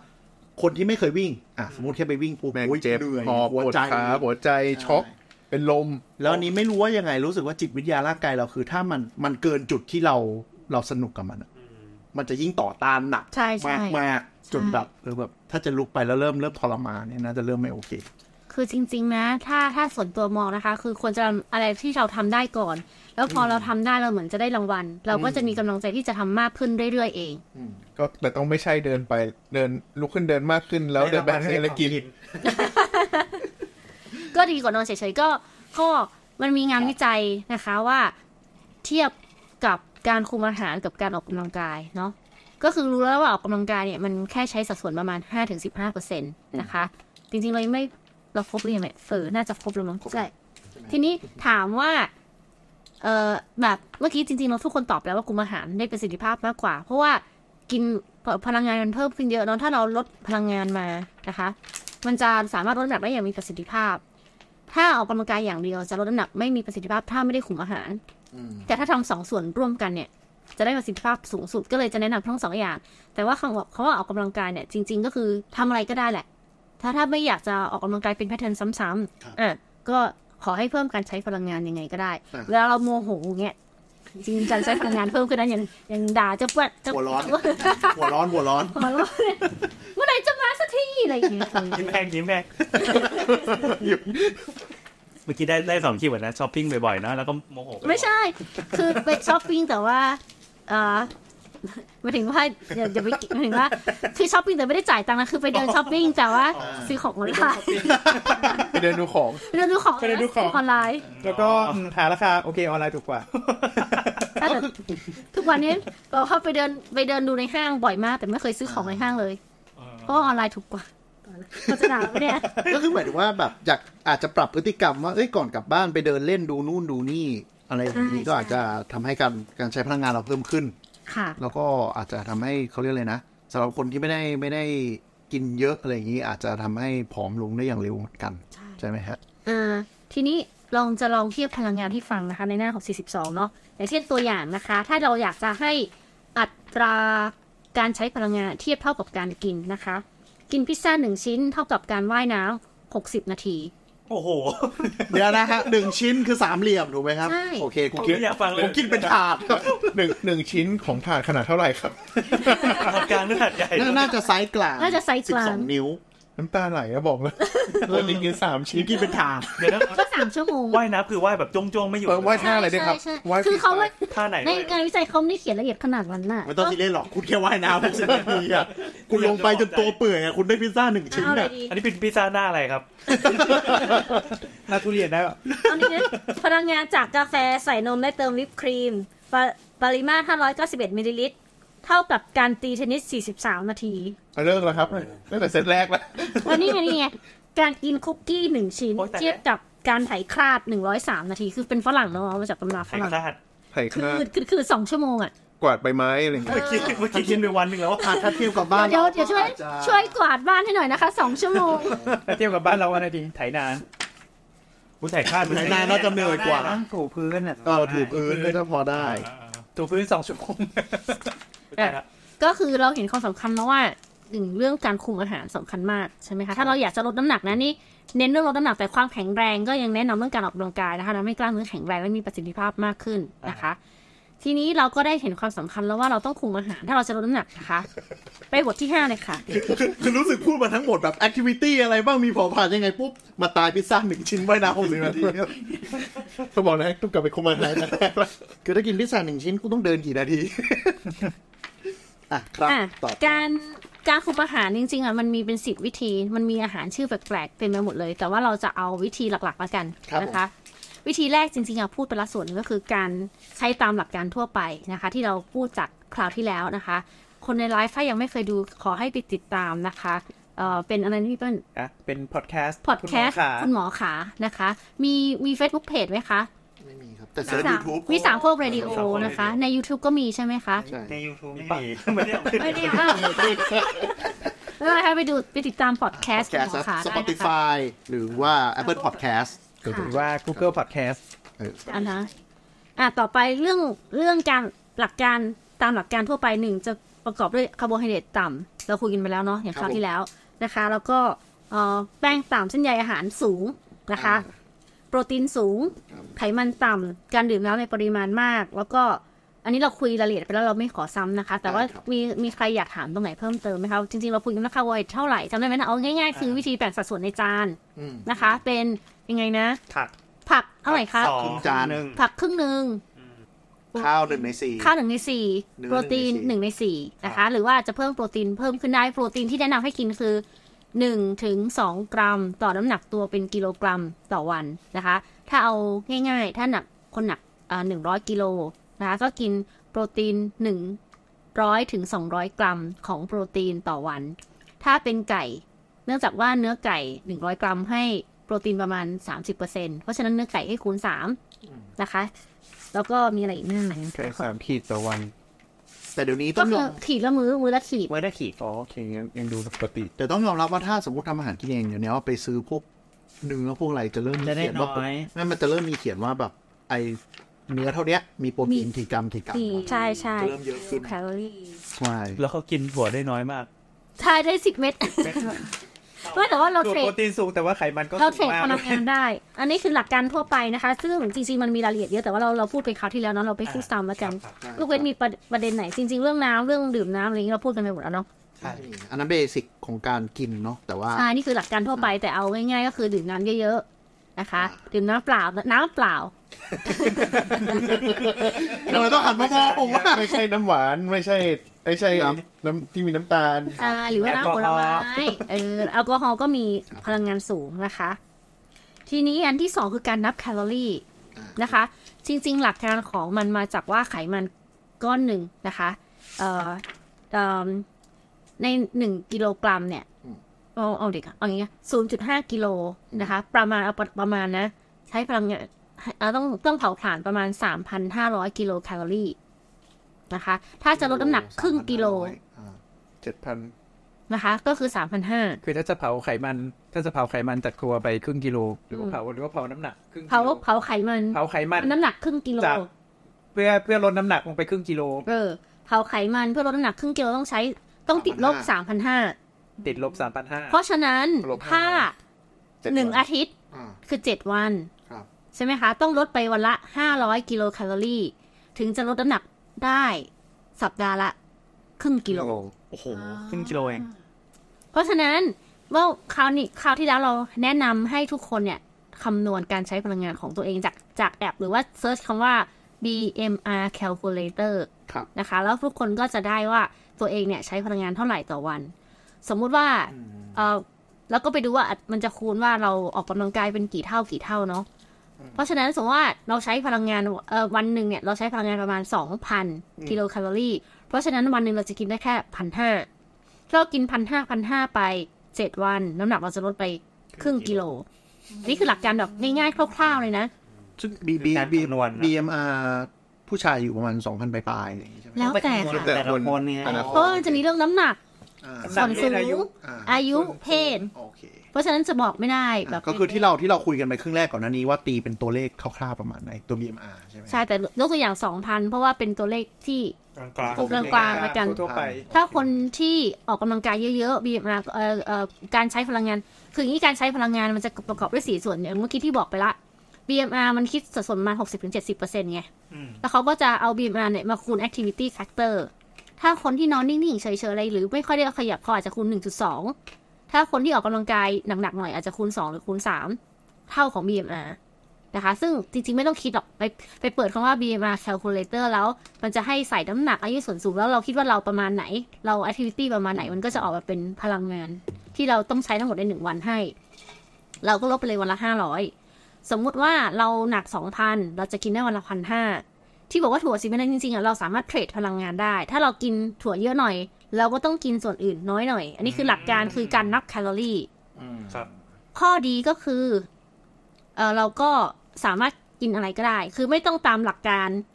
อาหารสุขภาพไง คือคนที่กินอาหารสุขภาพแบบไม่นับแคลอรี่เลยก็ได้ ก็คือกินอาหารอย่างเมื่อกี้ค่ะที่โปรตีนสูงคาร์โบไฮเดรตต่ำไขมันต่ำบางคนก็จะลดน้ำหนักไปได้เองโดยไม่ต้องนับแคลอรี่ แต่คนที่นับแคลอรี่เนี่ยเขาก็จะกินอะไรก็ได้ หมายถึงว่าไม่ได้จำกัดชนิดของอาหาร พิซ แต่ ซ่าก็ได้ พิซซ่าก็ได้แต่ต้องนับว่าหนึ่งชิ้นมันกี่แคลอรี่ กินได้กี่ชิ้นถ้ากินพิซซ่าหลายชิ้นปุ๊บอย่างอื่นก็ต้องกินน้อยมาก ถ้าหนึ่งชิ้นก็ว่ายน้ำหกสิบนาที คล้ายๆว่าเราเราก็ต้องกินให้เชี่ยวชาญขนาดที่ว่ามองอาหารนี่ปั๊บตัวเลขมันจะลอยขึ้นมาละ ไม่ต้องไม่ต้องเชี่ยวชาญอะไรมันมีแอป อ๋อครับ มันมีแอปของคนไทยด้วยนะคะ แต่ฟรีด้วยแต่ถ้าอยากจะได้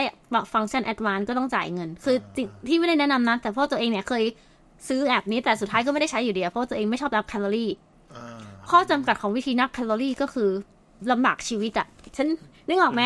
ต้องมานั่งคำนวณมาไอ้นี่ไอ้นี่เท่าไหร่ เหมือน ใช่ เก็บหลอกตลอดเวลา ใช่ คือคนเราจะขี้เกียจอะฉันอยากกินเนี่ยฉันจะกินแล้วอะฉันไม่น่ะไม่ทันมาคำนวณหรอก ข้อจำกัดก็คือหนึ่งเราจะรำคาญ เราจะทำได้ไม่นาน แต่ถ้าคนที่ทำได้ก็ขอขอทำอันที่สองคือเราเก็บไม่ละเอียด อันที่สามก็คือว่าพิซซ่าเหมือนกัน แต่คอมโพเนนต์ไม่เหมือนกัน เก็บ เป็น ไม่ ว่า ได้แล้วแต่ คนรัดได้ เออ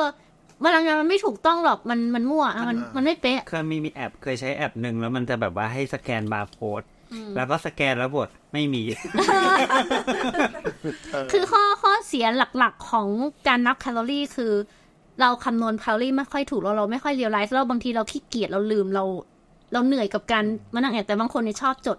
แต่ข้อเสียหลักๆอีกอย่างหนึ่งของการนับแคลอรี่ก็คืออย่างจริง ๆ ที่กล่าวไปแล้วตั้งแต่ต้นก็คือแม้แต่อาหารที่แคลอรี่เท่ากัน แต่ส่วนประกอบไม่เหมือนกันอย่างเช่น เป็นไขมันหรือเป็นโปรตีนอย่างเงี้ยค่ะแคลอรี่มันเท่ากันจริงนะแต่ว่าการเผาผลาญการใช้พลังงานการสร้างความร้อนจากอาหารมันไม่เท่ากัน เพราะฉะนั้นอาหารแม้แต่แคลอรี่เท่ากันแต่กินโปรตีน ก็จะทำให้พลังงานติดลบมากกว่ากินคาร์โบไฮเดรตและไขมันตามลำดับ คือคือรู้สึกอย่างหนึ่งวิธีนับแคลอรี่อ่ะอาจจะเป็นวิธีแบบเหมือนคิดคนโดยฝรั่งเพราะว่า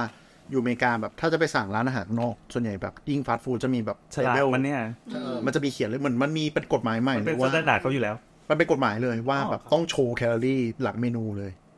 อันนี้ไม่รู้ไม่รู้เป็นทุกรัฐหรือไงว่าแต่มันเป็น อารมณ์เหมือนอินกิเดียนบ้านเราเนี่ย ใช่แต่ว่า ใช่แต่ว่า อันนี้อยู่ในเมนูเลย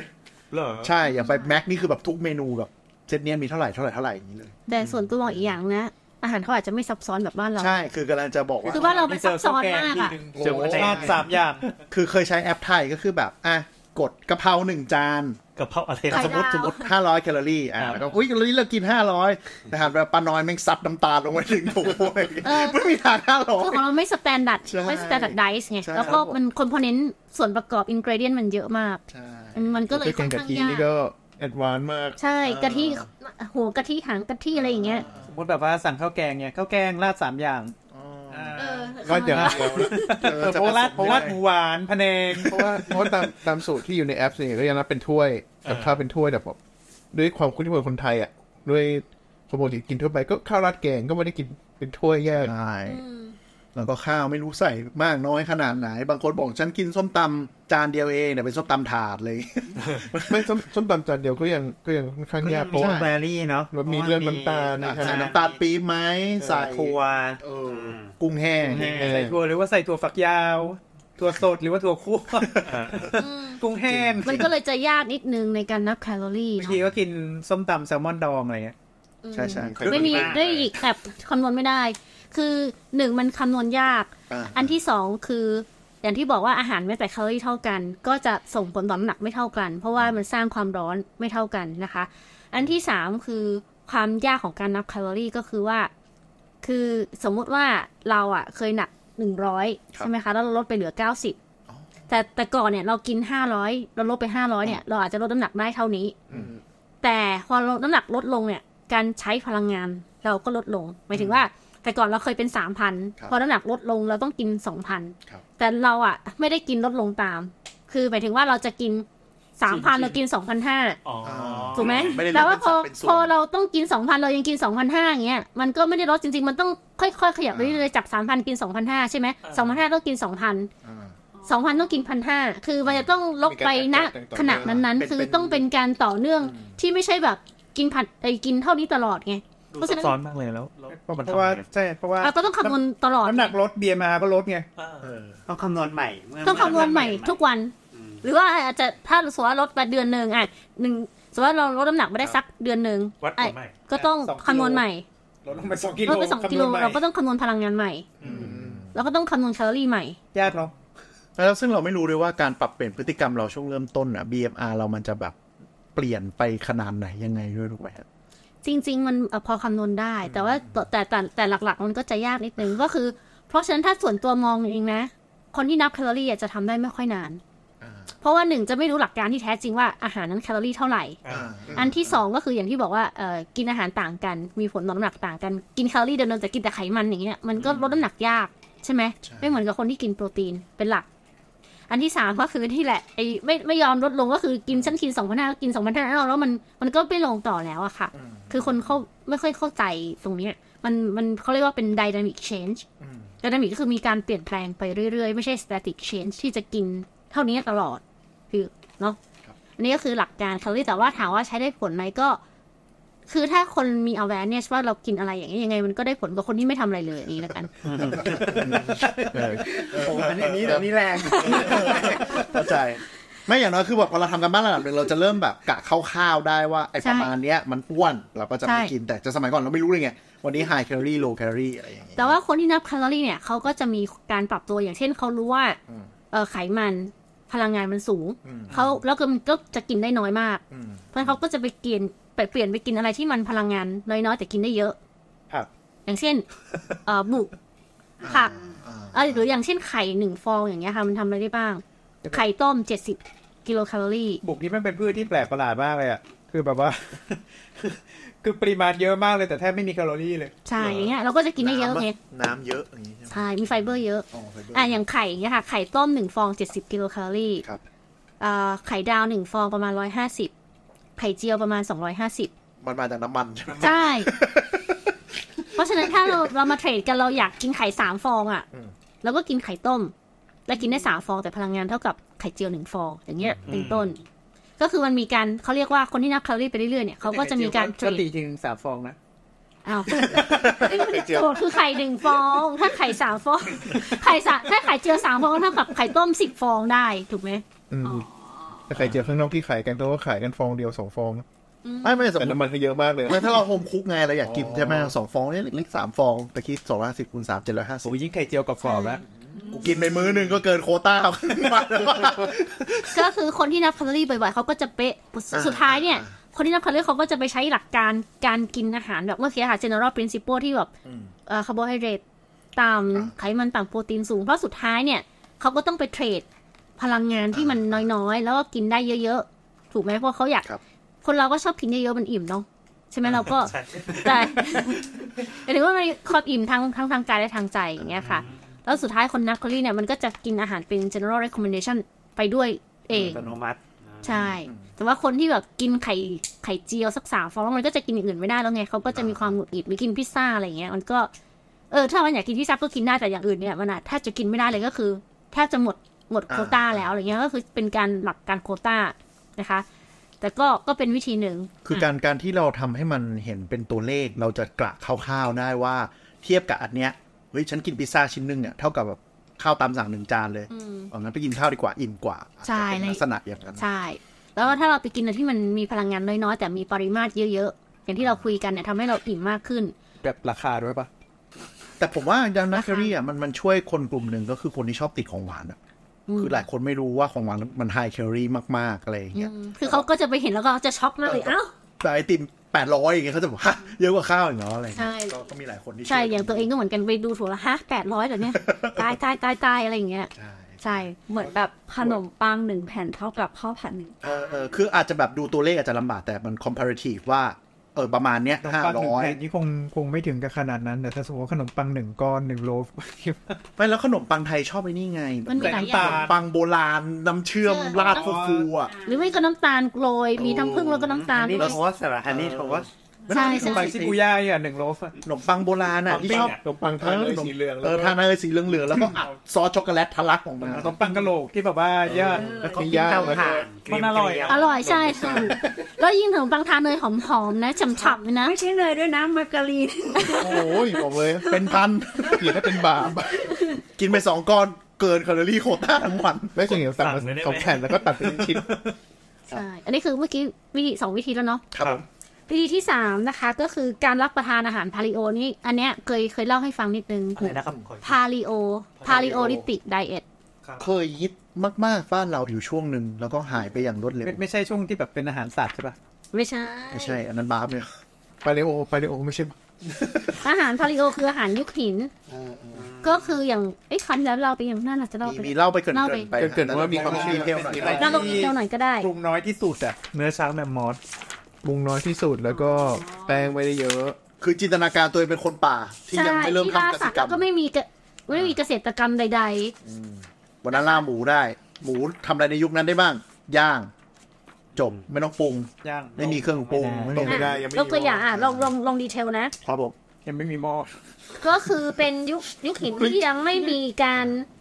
ทำใด ๆ เลยก็ต้องไม่ไม่คือก็ต้องแบบเก็บผลไม้ในป่าล่าสัตว์นะคะ ใช้ไฟได้แล้วเริ่มใช้เครื่องมือหินนะคะ นั่นก็คือ พืช process ต้องเป็น food หัวหรือเมล็ดพืช ก็คือ process food ตัด ถั่ว หดเลย ที่มีเปลือกแข็ง แต่ไม่รวมพืชตระกูลถั่วทั้งหมดพืชตระกูลถั่วไปถึงอะไรบ้าง ก็คือพวกถั่วที่เป็นฝักอยู่ในดินเพราะตอนนั้นยังไม่ทำเกษตรกรรม เพราะว่าถั่วที่มีเปลือกแข็งเนี่ยมันขึ้นเองตามธรรมชาติได้นึกออกไหมก็คือถั่วที่มีเปลือกแข็งก็เช่น พวกอัลมอนด์พวกพิตาชิโอ พวกถั่วดีๆทั้งหลายพวกไข่ถั่วแพงๆไฮโซ ตัว อะ แพงๆนะครับ เออใช่แต่ถั่วถูกๆนี่ก็คือทำเกษตรกรรมเออตอนนั้นคือยังไม่รวมพวกถั่วถูกๆเราไม่ได้บูลลี่ถั่วใช่ไหม คือคือมันเป็นการจำลองว่าในยุคที่ ใช่ ก่อนมีก่อนมีอุตสาหกรรมทางอาหารเนี่ย คน ใช่ มันจะกินประมาณไหน แล้วเขาเชื่อว่าร่างกายคนเรา มัน จะ เหมาะ ยู่ กับอาหารแบบนั้น อ่า ใช่นะคะ สัตว์ก็ต้องเป็นสัตว์ขนาดเล็กที่มีไขมันน้อยนะคะ โดยเฉพาะสัตว์ปีกเช่นไก่เป็ดรวมถึงไข่ด้วย อ่า แต่ว่าสัตว์ใหญ่ๆเนี่ยเราไม่ไม่ไม่ค่อยได้คือเนื่องจากว่ามัน ยุค อ่า นั้น ไม่ได้ไปล่า ยุคนั้นมันยังไม่มี ด้ ล่า ล่าลำบากด้วย ไม่ ไม่ ได้เคมีรื่องมือ ปศุสัตว์ด้วย อ๋อเออก็คิดว่าเหมือนแบบคนเราละดีไซน์มากินพวกแบบกระต่ายหรือไก่หรืออะไรอย่างเงี้ย ไก่ กินนก เป็ด ปลาไก่นกเป็ดา เออ อย่างเงี้ยค่ะ อาหารทะเลหอยและปลา อันนี้ก็เป็นอาหารหลักในภูมิภาคชายฝั่งทะเล เพราะว่าเราสามารถไปหาอาหารทะเลได้เนาะ ซีฟู้ดนี่โอเคใช่ไหมครับ ไม่ใช่ไม่ใช่โอเคหมายถึงว่ามันอยู่ในอยู่ในกลุ่มพาลิโอ อ๋อโอเคครับ แต่เขาไม่ได้เขียนว่ากุ้งอ่ะเขาเขียนแค่ว่าหอยและปลา แต่ถ้าอะไรถ้ามันลึกๆเนี่ย น่าจะไม่ใช่เพราะว่าตอนนั้นเราไม่น่าจะสามารถดำน้ำลึกได้ขนาดนั้นเรายังไม่มี คนโบราณสิ ครับ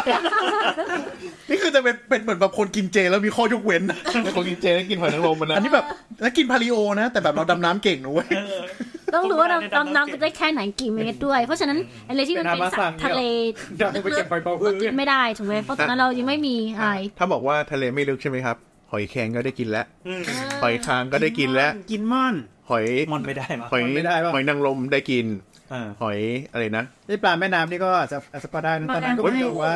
กินม่อนนะกินได้แต่คงไม่ใช่ม่อนที่เป็นลายขนาดนั้น ต้องต้องเป็นม่อนต้องเป็นม่อนที่ไต่ไต่ ต้องเป็นปีน้ำตกอะ เออ เป็นดักตรงน้ำตก ม่อนควายไทยแบบ ไปแย่งกับหมีอะ พระเจ้านี่แบบว่าต้องไปสู้กับหมีก่อนว่ะ มันสรุปคือคนยุคนั้นนะผอมไม่ใช่ไม่ใช่เพราะของกินนะกว่าจะปีนขึ้นไปกิน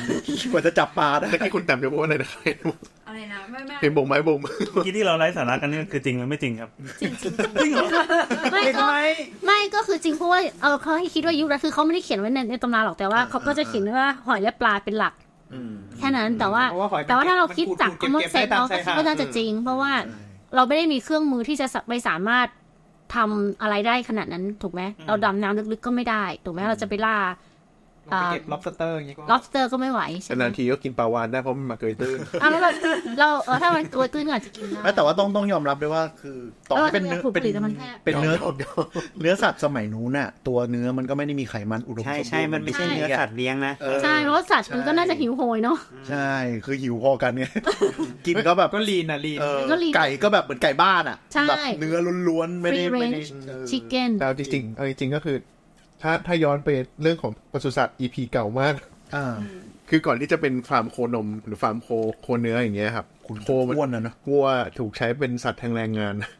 คือเราจะได้กินก็ต่อเมื่อมันมันทำงานไม่ได้แล้ว ล้มล้ม ซึ่งเนื้อก็จะเหนียวมาก อ่าใช่ อร่อย ส่วนหมูก็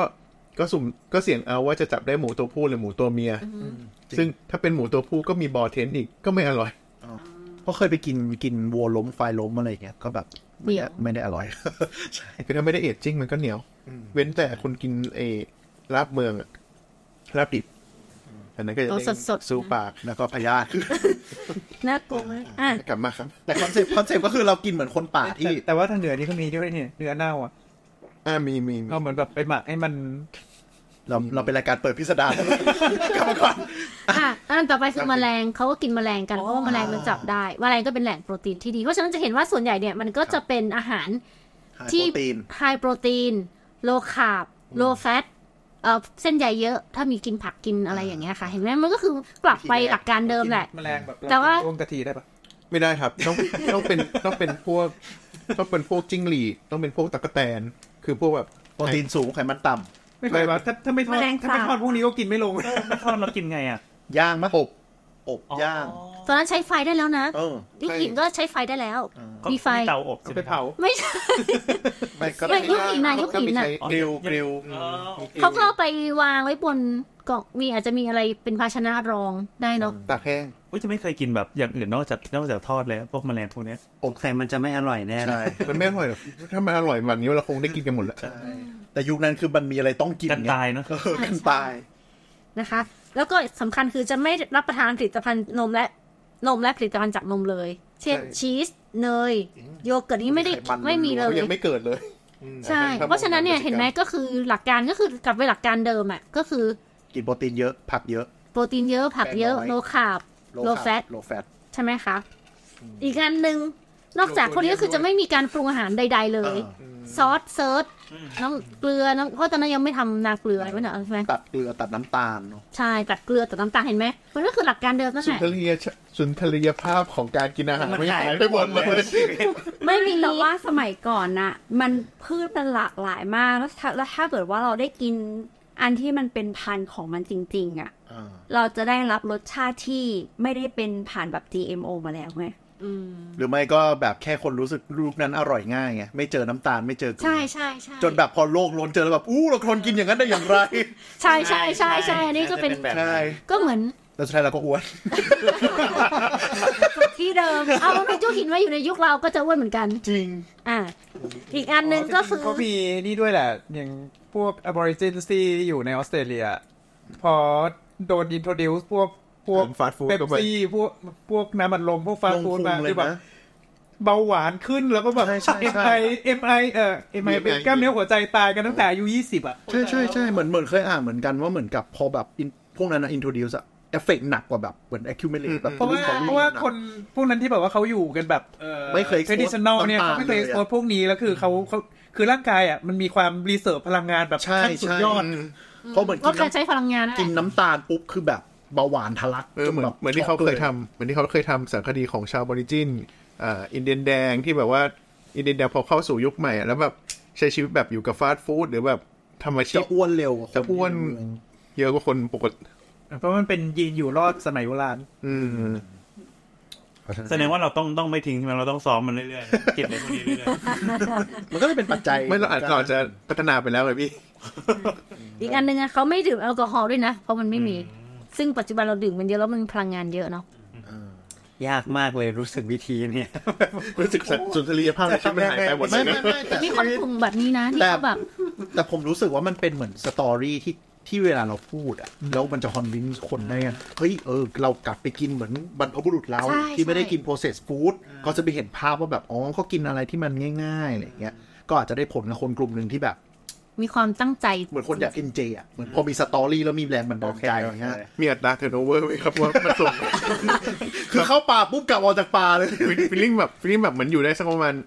อ่า ความตั้งคนที่แบบล้มเลิกความตั้งใจด้วยวิธีเนี้ยมันเยอะ คือเขาก็ตัวเองก็เขียนไว้ว่าตรงนี้มันเป็นข้อจำกัดสูง เพราะหนึ่งมันไม่อร่อย เพราะเราชินกับของอร่อยไงคือถ้าเราไม่เคยกินของอร่อย เราจะไม่มีวันรู้ว่านี่มัน คือถ้าคนที่เขามีแรงบันดาลใจหรือความตั้งใจจริงเขาทำได้ แต่ถ้าคนที่เนี่ยน่าจะทำไม่ได้ เพราะว่านอกนอกจากเรื่องการกินอาหารเลยนะคำว่ามนุษย์ยุคหินคือไลฟ์สไตล์ด้วย คือเขาก็ต้องใช้พลังงานมีไม่ไม่บอกว่าไม่เป็น sedentary lifestyle ก็ต้องมีการเคลื่อนไหวการออกกำลังกาย ไม่ใช่ การใช้พลังงาน ไม่ใช่แบบนอน ไม่ใช่ไป เฉ นอย น ๆ อดูยู่บน ที เก้า วี อี้ ไม่ใช่กินอย่างนี้แล้วไฮเบอร์เนตตลอด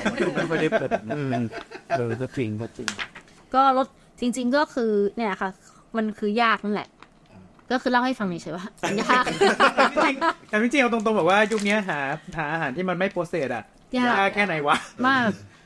ไม่เติมอะไรเลยเนี่ย ยากมาก แต่จริงๆ เหมือนเป็นคนคิดคิดเอ่อวิธีการกินแบบนี้แล้วพอถอนรหัสกลับมาก็คือก็เหมือนกลับไปพื้นฐานที่คุยกัน ใช่ นั่นแหละก็คือโลคาร์บโลแฟตไฮโปรตีนไฮไฟเบอร์ มันก็เป็นพื้นฐาน ใช่ สุดๆเลยนะ ใช่นะคะ อันต่อไปอาหารเมดิเตอร์เรเนียนนะคะ อันเนี้ยเมดิเตอร์เรเนียนก็คืออ่าชาวคนที่อยู่แถบเมดิเตอร์เรเนียนเนี่ยเขากินอาหารแบบหนึ่ง กรีซ แล้วพบว่าคนพวกนี้เนี่ยเขามีอัตราการเกิดโรคหัวใจหรืออะไรอย่างเงี้ยน้อยกว่าอัตราภูมิภาคอื่นๆแต่จริง ๆ งานวิจัยพวกเนี้ยมันจะมีเขาเรียกว่า confounding factors เยอะ นอกจากอาหารแล้วมันยังมีเรื่องอุณหภูมินึกออก ส ไหม ภาพแวดล้อมการใช้ ทำ ชี ให้ วิต น้องการใช้ชีวิตด้วย แต่ว่านี่ก็เป็นงานวิจัยส่วนหนึ่งที่เขาสรุปมาแบบนี้ อ่าไหนอาจารย์ระบาดครับ confounding factor คืออะไรนะครับ ปัจจัยกวน จริงเหรอ ชื่อไทยนี่เหรอ แปล ปัจ ว่า จัย อะไร กวน คอนฟ o u n d i n g factor กวนอะไรกดก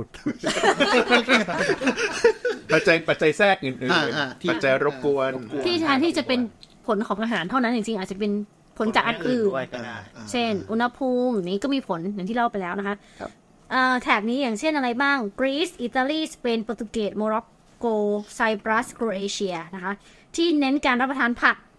ผลไม้ ถั่วที่มีเปลือกแข็งก็คือถั่วที่มีเปลือกแข็งก็คือจะเป็นถั่วที่มีไขมันดีเยอะอ่าแล้วก็มีปลา แล้วก็น้ำมันมะกอก มัน นะ จะ ครั ไม่ บ ผอมได้ไงวะ แอดวานซ์แอดวานซ์จากปาริโอนิดนึงคือตรงที่มีน้ำมันมะกอก มีน้ำมัน ใช่ มะกอก คือแม่ไอ้คือเขาปรุงได้แล้วเขากินผลิตภัณฑ์นมเนยเยอะ ก็ก็จะมีชีสด้วยป่ะครับ มีมีชีสมีนมมีเนยนะคะ คือน้ำมันหมดแต่สิ่งนี้เนี่ยเอ่อมีแคลอรี่จากไขมันจะสูงหน่อย แต่ไขมันที่ได้เนี่ยมาจากน้ำมันมะกอกเป็นหลัก เป็นไขมันดีอ่ะผักเช่นอะไรบ้างอาร์ติโชคที่เขากินนะ หัวบีดบรอกโคลีสลัมปีแครอทผักชีฝรั่งผักโขมเห็ดผลไม้เช่นแอปเปิลแอปริคอตพลัมเชอร์รี่ ส้มองุ่นอะโวคาโดน้ำมันมะกอก ไปดู ส่วนใหญ่ ได้ จะเป็น ในร้าน เอ็กซ์ตร้า vegan เอ็กซ์ตร้าเวอร์จินโอลิฟออยล์นะคะ ซึ่ง ผักก็เป็นกลุ่มพวก แพงแพงและชีวจิตมาก ในประเทศไทยมาก ใช่ รู้สึก ซึ่ง ว่าอยู่ใน Pinterest เออ ใช่ใช่ ซึ่งมีสัดส่วนของไขมันไม่อิ่มตัวเชิงเดี่ยว หรือมูฟ่าโมโนอัน a ซ u r a t e d fatty acid สูงมากนะคะ คือ แค่ฟังแล้วก็รู้สึกกระเป๋าตังค์สั่นอะ ใช่ใช่ เออซึ่งเดี๋ยวเดี๋ยวเดี๋ยวไปบทย้อนย้อนกลับไปบทไขมันก่อนนะเดี๋ยวเดี๋ยวขอเดี๋ยวขอเล่าให้หมดก่อนเนาะ ครับผ แล้ว ม ก็มีพืชตระเอ่อถั่วที่มีเปลือกแข็งเนี่ยเขาจะกินเยอะอัลมอนด์พีแคนเมคาเดเมียวอลนัทพิตาชิโอเฮเซลนัทไอเวอร์เป็นมะพร้านต์นะคะพืชตระกูลถั่วเขาก็กินถั่วขาวถั่วแดงถั่วดำถั่วลันเตาถั่วลูกไก่หรือชิกพีเคยเห็นเคยเห็นใช่ไหม ร้อนร้อนแล้ว กินฮัมมูสเลยกินฮัมมูส เมล็ดธัญพืชเช่นข้าวสาลีข้าวโอ๊ตข้าวราย ข้าวบาเล่ข้าวโพดนะคะ กินปานกลางคือเนื้อสัตว์ เช่น ปลากุ้งหอย สัตว์ปีกเช่นไก่ผลิตภัณฑ์ผลิตภัณฑ์จากนม เป็นชีสและโยเกิร์ตแล้วก็ไวน์แต่ว่าไวน์เขาดื่มปานกลาง ปานกลาง เล็กน้อย แก้วไว้หนะเดี๋ยว ใช่ตรงนั้น หรืออาหารภูมิภาคเนี้ยชีสก็คือแบบชีสในปริมาณที่มันแบบมีรสชาติอะไม่ใช่อบชีสแบบกลับ แต่เขาไม่ได้กินเยอะๆแบบ แต่ไม่ใช่พิซซ่า พิซซ่า ไม่ใช่เขาว่าชีส ไม่ ส ใช่ ลัด mozzarella ก็ไม่ได้กินมอสซาเรลล่าเป็นหลักขนาดนั้นใช่ไหม เฟสต้าเฟสต้า เฟตต้าเนี่ย เฟส เฟส ต้า ต้าพวกพาเมเจียโน่อะ ใช่ แล้วคือไม่ไม่ในคือพอชั่นสลัดเขาอะเขาก็ใส่เฟตต้าแบบกรุบกริบประมาณ 3 4 ดุปอะ ไม่ใช่แบบไม่ใช่ อิตาลี จะไม่ไหวอะเพราะว่าเฟสต้านี่คือเค็มมาก เป็นต้านี่แบบมัน มั มัน นแบบ มันกิน นมกับเกลือ เออมันเค็มรู้สึกส่วนตัวก็รู้สึกว่ามันเค็มเกิน แต่ถ้าตามหลักการนะคะแต่อาหารเมดิเตอร์เรเนียนถ้าเราสังเกตนะหนึ่งจะมีคาร์โบไฮเดรตต่ำเห็นไหมแล้วเขาไม่ค่อยกินข้าวอะไรเยอะแยะถูกไหมเนี่ยเห็นไหมมันก็คือมาหลัก แต่ การ แต่ เดิม ก็ นั่นแหละ มีมีริซอตโต้นี่ ได้มีแต่เขาไม่ได้กินเยอะ มีคาร์โบไฮเดรตก็มีเหมือนกัน คือมันเหมือนมันไม่ใช่อาหารอิตาลีนะ มันเป็นอาหารอิตาเลียน ไม่เหมือน ใช่ ไม่เหมือนกันเลย มันไม่ใช่อาหารอิตาลีนะ อิสโตนี่อิตาเลียนเลยนะ ใช่ไม่ใช่เมดิเตอร์เรเนียนเออ แต่ปลาเอ็นย่านี่เป็นเป็น เป็น สายใยสเปน เป็นอาหารสเปน ไม่คือมันเป็นอาหารพวไม่ไม่กไม่ เลบานีสอะ ใช่ใช่ ง่ายๆพวก เออออาหารตะวัน เลบานอนกอารีกหารกรีกอาหารกรีกอร่อยมาก ซึ่งตัวเองชอบมากเพราะเพราะว่าถ้าสังเกตนะมันมันจะมีโปรตีนสูงคาร์โบไฮเดรตต่ำแล้วน้ำมันเนี่ยได้มาจากเอ่อน้ำมันมะกอกเป็นหลักนะคะ สิ่งที่เป็นส่วนที่ต่างจากอื่นๆ นอกจาก general recommendation ก็คือมีน้ำมันมะกอกสูง เป็น extra virgin olive oil นะคะ ซึ่ง extra virgin olive oil เนี่ยมันมีสารที่เป็นประโยชน์หลายอย่างนะคะ อย่างเช่น polyphenol อะไรอย่างเงี้ยค่ะ ซึ่งประโยชน์ของมันก็คือมีฤทธิ์ต้านการอักเสบ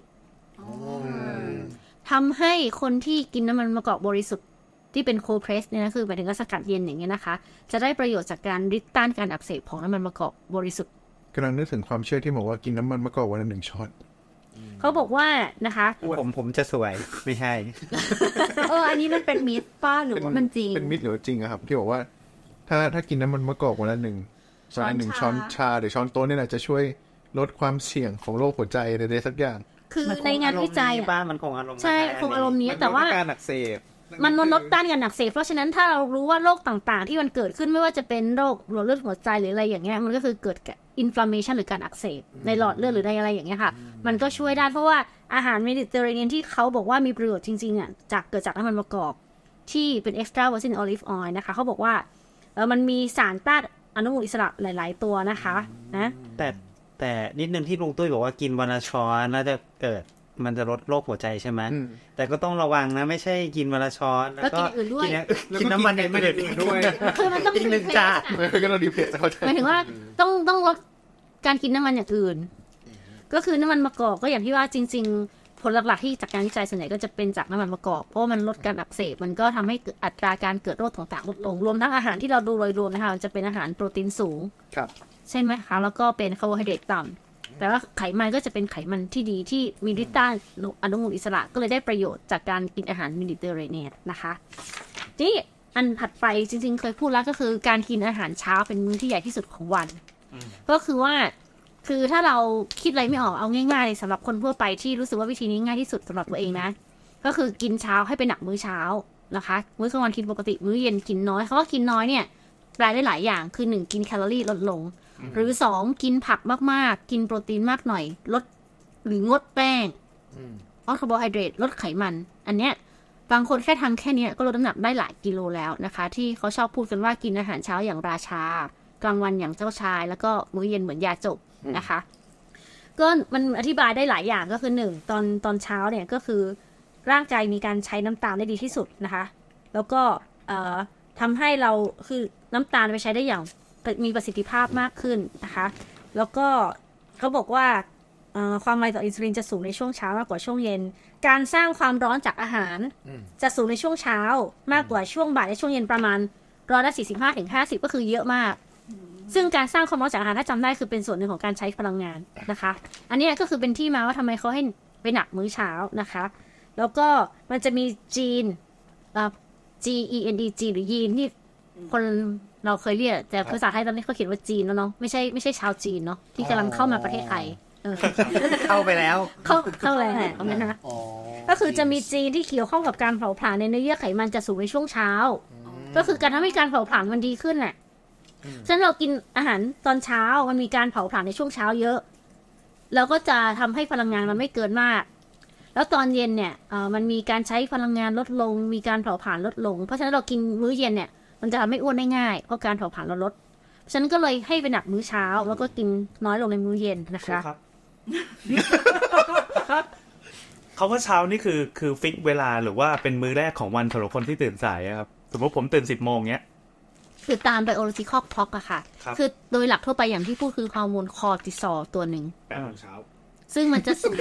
ผมตื่นไม่ทันฮอร์โมนอะ สูงสุดในช่วง8ปดโมงเช้า ก็คือจริง ๆ หลักๆคำว่าเช้าเนี่ยตัวเองก็จะแนะนำให้กินแบบประมาณ8ปดโมงมันคือไม่เกิน8ปดโมง ครับ เพราะว่านอกจากคือคำว่าเช้าส่วนใหญ่ก็จะเนี่ยก็คือนาฬิกาของคนทั่วไปที่คนทั่วไปแต่ก่อน แต่พวกเราตอนนี้คำว่าเช้าของเราอาจจะ อ่า สิบเอ็ดโมง ในวันหยุดอะไรอย่างเงี้ยค่ะ แต่คำว่าเช้าเนี่ยก็คือนาฬิกาจริงๆที่เราเริ่มทำงานจริงอ่ะถ้าตามเวลาราชการคือแปดโมง อ่า ใช่ไหมคะ ก็คือจะจะเช้ากว่าแปดโมง อืม ขออย่างนี้ละกันนะคะ แต่ว่าเอาง่ายๆคืออ่าคือเขาไม่ได้เขียนเวลาเป๊ะแต่ส่วนตัวก็ประมาณเจ็ดถึงแปดโมงอย่างนี้ละกันนะคะ แล้วก็อีกอันหนึงก็คือนอกจากการเผาผลาญอย่างที่ว่าไปแล้วฮอร์โมนตัวหนึ่งที่เคยพูดข่าวที่แล้วคือคอร์ติซอลเป็นฮอร์โมนที่กระตุ้นการสลายไขมัน และทำให้น้ำตาลในเลือดสูงขึ้น เวลาเราอดอาหารคอร์ติซอลจะสูงขึ้น ครับ และคอร์ติซอลจะสูงสุดใน8โมงเช้า คอร์ติซอลเนี่ยจะเป็นฮอร์โมนที่มีการสลายไขมันที่แขนขา แต่มันจะทำให้เพิ่มการสะสมไขมันที่พุงและสลายกล้ามเนื้อด้วย อ๋อ เพราะฉะนั้นถ้าเราไม่กินอาหารเช้า คอร์ติซอลที่มันสูงอยู่แล้วอ่ะ มันจะสูงต่อเนื่อง เพราะว่ามันจะทำให้น้ำตาลเราไม่ต่ำคืออคอร์ติซอลทำให้น้ำตาลเราสูงขึ้นไม่ไม่ต่ำคอร์ติซอลอ่าถ้าเราคิดคอร์ติซอลไม่ออกก็เหมือนคนที่กินสเตียรอยด์คอร์ติซอลคือสเตียรอยด์ ครับ นะก็คือเหมือนคนที่กินสเตียรอยด์ก็คือคอร์ติซอลเนี่ยมันจะทำให้มีการสะสมไขมันที่พุง อ่า ทำให้เราอ้วนลงพุงได้ง่าย อ่า แล้วก็จะสลายมันเออสลายไขมันแขนขาแรกสลายกล้ามเนื้อได้ด้วย อ่า ฉะนั้นถ้าเรางดมื้อเช้านอกจากว่าการเผาผลาญจะต่ำเลยอย่างที่เราว่าไปแล้วเนี่ย ก็จะทำให้เรามีการสะสมไขมันที่พุงมากขึ้น มีการสลายกล้ามเนื้อได้มากกว่าได้ด้วย เพราะฉะนั้นจึงไม่แนะนำให้อดอาหารมื้อเช้าเด็ดขาด อ่า นะคะก็คือตื่นเมื่อไหร่ก็กินเมื่อนั้นน่ะอย่างบอกพี่ปั้นอย่างเงี้ยอ่าอีเนี่ย จริงๆนะเนี่ยคือช่วงนี้เนี่ยก็บอกว่าเนี่ยกว่าจะคือไปอยู่เวรดึกกลับมาไง ปัญหาของลุงปั้นคือมีครอบที่ไม่เหมือนชาวบ้าน ใช่ก็ไม่แต่ว่าพอกลับมาเนี่ยก็บอกว่าพี่ปั้นกลับมาให้กินเลย แล้วค่อยนอน แล้ว อันนี้คือกลับกลับกี่โมงนะครับ กลับ เช้า หกโมงเจ็ดโมง อ๋อ เออก็คือก็จะไปนอนก่อนตื่นมาสิบเอ็ดโมงเที่ยงอะไรอย่างเงี้ยกว่าจะกินอ่ะนึกออกไหม คือถ้าคือถ้าขึ้นไปนอนก็ยาว อืม วันนั้นก็เลยกินก่อนนอน ก็จะแนะนำให้กินก่อนแต่เอ่อไม่ไม่ส่วนใหญ่จะดื้อ ก็คือกลายเป็นประโยชน์เราคือดื้อ นี่แสดงว่าตัวฮอร์โมนเนี่ยมันมันไม่ได้สนใจวิถีชีวิตของเราใช่ไหมมันดูเวลาอย่างเงี้ยเหรอครับ แดดแดด ย้อนกลับไปฟัง EP เรื่องการนอนหลับและไบโอโลจิคอ ครับ นะครับ สำหรับคนที่สงสัยเรื่องของ ผลข้างเคียงของสเตียรอยด์อย่าลืมกลับไปฟังหน้าจันแร ม ก็คือจริงๆ ฮอร์โมนของร่างกายของเราค่ะ มันเป็นไปตามเซอร์คาเดียนริทึม ครับ จังหวะประจำวันของร่างกาย โดยกำกำหนดโดยไบโอโลจิคอลคล็อกหรือนาฬิกาชีวภาพของเรานะคะ ก็คือขึ้นอยู่กับแสงที่มันเข้ามากระทบเลติน่าไปเอ่อกระตุ้นหรือยับยั้งการหลั่งฮอร์โมนเมลาโทนินหรือจังหวะต่างๆเลยอย่างเงี้ยจนจนกลายเป็นโบรซิคอลคล็อกเพราะฉะนั้นเนี่ยมันก็จะเอ่อคือมันก็จะไม่ค่อยเกี่ยวกับการตื่นนอนเท่าไหร่ซึ่งซึ่ง ซึ่งตรงนี้มันก็จะเป็นเอ่อนาฬิกาชีวภาพของเราเนาะแต่ว่าคนที่หลับหลับตื่นตื่นไม่เป็นเวลาเรติน่ามันได้รับแสงไม่เท่ากันอย่างอย่างลุงไรเนี่ย ก็จะมีความรวนของนาฬิกาชีวภาพพอสมควร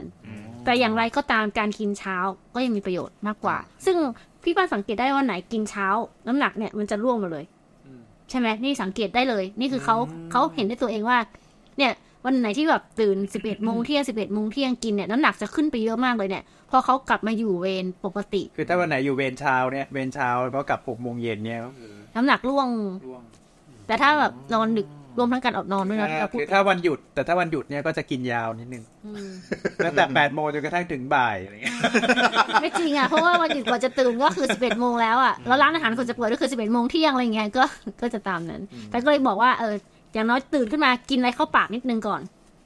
ไม่ให้คอร์ติซอลมันสูงไป ก็ลดคอร์ติซอลลงมา ใช่แล้วก็เอ่ออย่างที่บอกค่ะ ก็มันมีการวิจัยซึ่งพูดไปคราวที่แล้วเนอะที่สลับเช้ากับสลับเย็นเนี่ยแล้วจะเอาเลขเป๊ะๆนิดนึงเนาะ ครับ เป็นเวลา 12 สัปดาห์หมายถึงว่ากินเอ่อเจ็ดร้อยห้าร้อยสองร้อยเทียบกับกินสองร้อยห้าร้อยเจ็ดร้อยเป็นเวลา 12 สัปดาห์ ก็คือ 3 เดือนนะคะพบว่ากลุ่มอาหารเช้าลดน้ำหนักได้ 8.7 กิโล แต่ว่านี่เขามีการลดแคลอรี่ด้วยนะ แต่ถึงว่าลดแคลอรี่ทั้งสองกลุ่ม แต่สองกลุ่มมีแคลอรี่เท่ากันเนาะแต่กลุ่มอาหารเย็นลดน้ำหนักได้ 3.6 กิโลต่างกันถึง 5 กิโล โอ้วดเยอะ ในเวลาสามเดือนนะ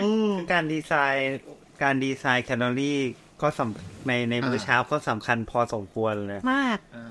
เมื่อกี้อย่างที่บอกนะคะว่าอัตราการสร้างความร้อนเนี่ย ของตอนเช้าจะสูงกว่าบ่ายและเย็น 45-50%เลย คือกลายเป็นว่าคนที่อาจจะสมมติที่เราพูดมาทั้งหมดคือเออฉันอยากนับแคลอรี่ก็แบบอ่ะไม่อยากกินเยอะ แต่ว่าเย็นต้องไปสังสรรค์กับออฟฟิศบ่อยกูหนักเย็นแล้วกัน ก็อาจจะไม่ได้ ไม่ ผล ค่อย เท่ากับการกินเช้าเยอะอะไรอย่างเงี้ย ใช่ มาแล้วครับเดี๋ยวอันนี้มันก็จะต่อเนื่องไปจนไปไปกับเรื่อง IF นะครับ เออ ใช่ใช่ ก็คืออยากให้เห็นความสำคัญของมื้อเช้า มื้อ ว่า เช้ามื้อเช้า อยากให้กินอย่างน้อยหนึ่งก็คือ คือมื้อเย็นอะจากคือบางคนทำไอเอฟไม่ได้จริงๆ ก็คืออยากจะแนะนำว่ามื้อเย็นเนี่ย กินให้ลดลงหรือว่าอย่างมันตัดขาบหรือลดขาบลดไขมัน แล้วกินผักเยอะๆ กินโปรตีนซึ่งทุกวันนี้มันมีขนม เคยซื้อมากินเหมือนกันขนมที่เป็นสูตรแคลอรี่เคยกินกันไหมคะ อ๋อ อันนี้เหรอครับ มีด้วย นี่ด้วยเหรอ ค่ะ อบอะไรอย่างงี้ปะ มันเป็นมันเป็นบุก เยลลี่ ที่เป็นเยลลี่บุกที่ผสมแบบอ่าอันน้ำตาลเล็กๆอะไรอย่างเงี้ยก็กินอร่อยนะ ที่มันเป็นซองซองๆ ใช่ใช่คือไม่ได้โฆษณาให้เขานะแต่ว่า อ่ อันเนี้ยก็คือให้สำหรับคนที่แบบยังทั้งทำใจตัดอะไรไม่ได้อะไรอย่างเงี้ยค่ะ น่าสนใจ อืมก็อร่อยดีนะ คือไม่ได้โฆษณา ก็คือเคยซื้อมาให้พี่ปั้นลองกินดูเหมือนกันก็ก็ใช้ได้นะ อันนี้ก็เป็นทางเลือกหนึ่งเพราะฉะนั้นเนี่ย อย่างถ้ามื้อเย็นถ้าจะแนะนำถ้าจะกินเนี่ยก็กินผักเยอะๆ กินสลัดอย่างเงี้ยแต่ว่าสลัดก็ต้องดูน้ำสลัดด้วยนะ แล้วก็กินโปรตีนที่ที่ไม่ได้มีไขมันเยอะนะคะ แล้วก็ลดข้าวลดแป้ง อันเนี้ยก็คือเป็นหลักการที่ทำง่ายที่สุด ส่วนตัวมองว่าคนที่แบบอดหิวไม่ได้นู่นนั่นนี่ไม่ได้ ให้ปรับ เป็นกินเนื้อหนักมื้อเช้า ใครอยากกินของหวานไปกินมื้อเช้า ใครอยากกินข้าวเยอะๆไปกินมื้อเช้า แต่ว่าปัญหาของคนก็คือหนึ่งกว่าจะตื่น สองรีบไปทำงาน ใช่ สามแล้วก็ขี้เกียจหาหาอาหาร เพราะฉะนั้นโอ้ ร้านไม่ มื้อเช้า เปิด ใกล้สุด หน้าร้านไม่เปิด ใช่ใช่ก็คือคนที่จะทำพวกนี้ได้ทุกอย่างเพราะพูดจริงนะ มันจะต้องมีความตั้งใจและการเตรียมตัวที่ดี ใช่ไหมการที่เราจะกินอาหารเช้านั้นเราต้องมีการเตรียมอาหารไว้ก่อนอยู่แล้ว ถูกไหมเพราะว่าเราเราก็ต้องตื่นสายกันอยู่แล้วอะเราก็แบบจะไปทำงานแทบจะไม่ทันแล้วอะก็ต้องหาอะไร ด้วยการที่ไปซื้อร้านที่เปิดช่วงเย็นๆแล้วก็เก็บไว้กินตอนเช้า โอ้จริงด้วย ร้านนี้ลดราคาฮะสามทุ่มเก็บไว้ แล้วก็ต้องเป็นอาหารที่ไม่เสียด้วยนะ เออแต่ว่าต่อให้แบบตื่นจะสมมติจะทำอาหารเองก็คือ อาจจะต้องเลือกตื่นเช้าขึ้นแทน ใช่ ก็คือนอนเร็วขึ้น มันก็ต้องมีคอมมิชเมนต์ในการปรับพฤติกรรม ใช่ คือทุกอย่างเนี่ยมันมันต้องมีความมิดเป็นพอสมควร เพราะฉะนั้นเนี่ย ใช่ คือถ้าถ้าส่วนตัวมองว่าวิธีเนี้ยน่าจะได้ผลมากที่สุด ไม่ใช่ไม่ใช่หมายถึงว่า effective ที่สุดนะ อ่า หมายถึงว่าที่ได้ผล ทำ เพราะมัน ทำต่อกั ง่าน ย ได้นานที่สุด มันง่าย แต่ว่าบางคนก็ยาก คือยิ่งคนมีครอบครัวเนาะ เพราะว่ามื้อเย็นต้องไปกินฉลองกับที่บ้าน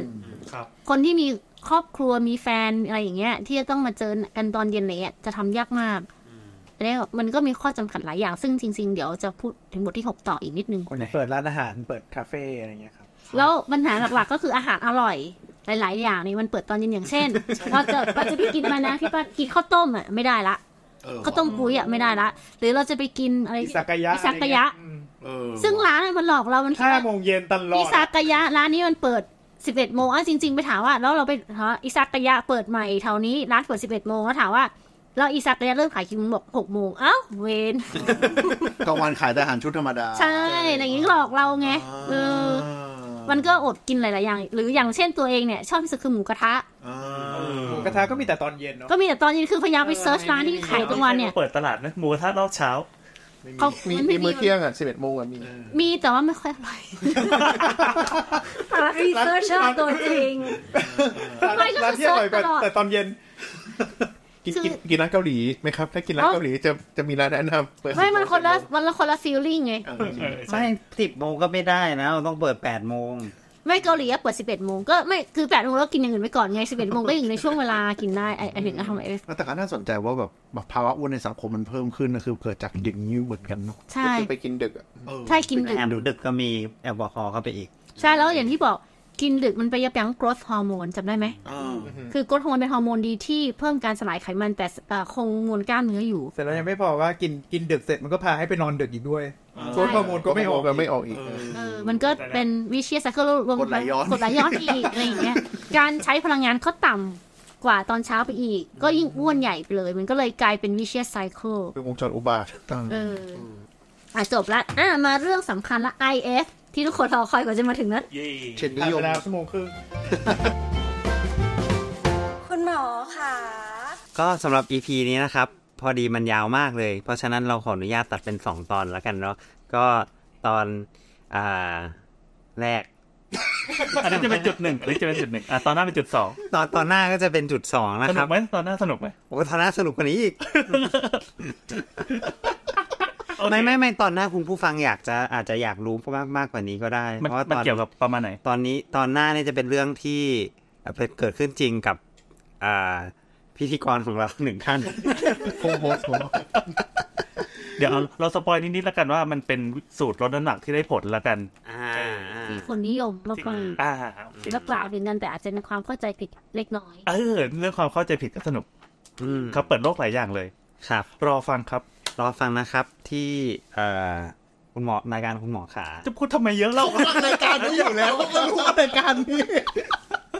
ยังไม่อยากให้ตัดเลยให้เอาไว้อย่างเงี้ย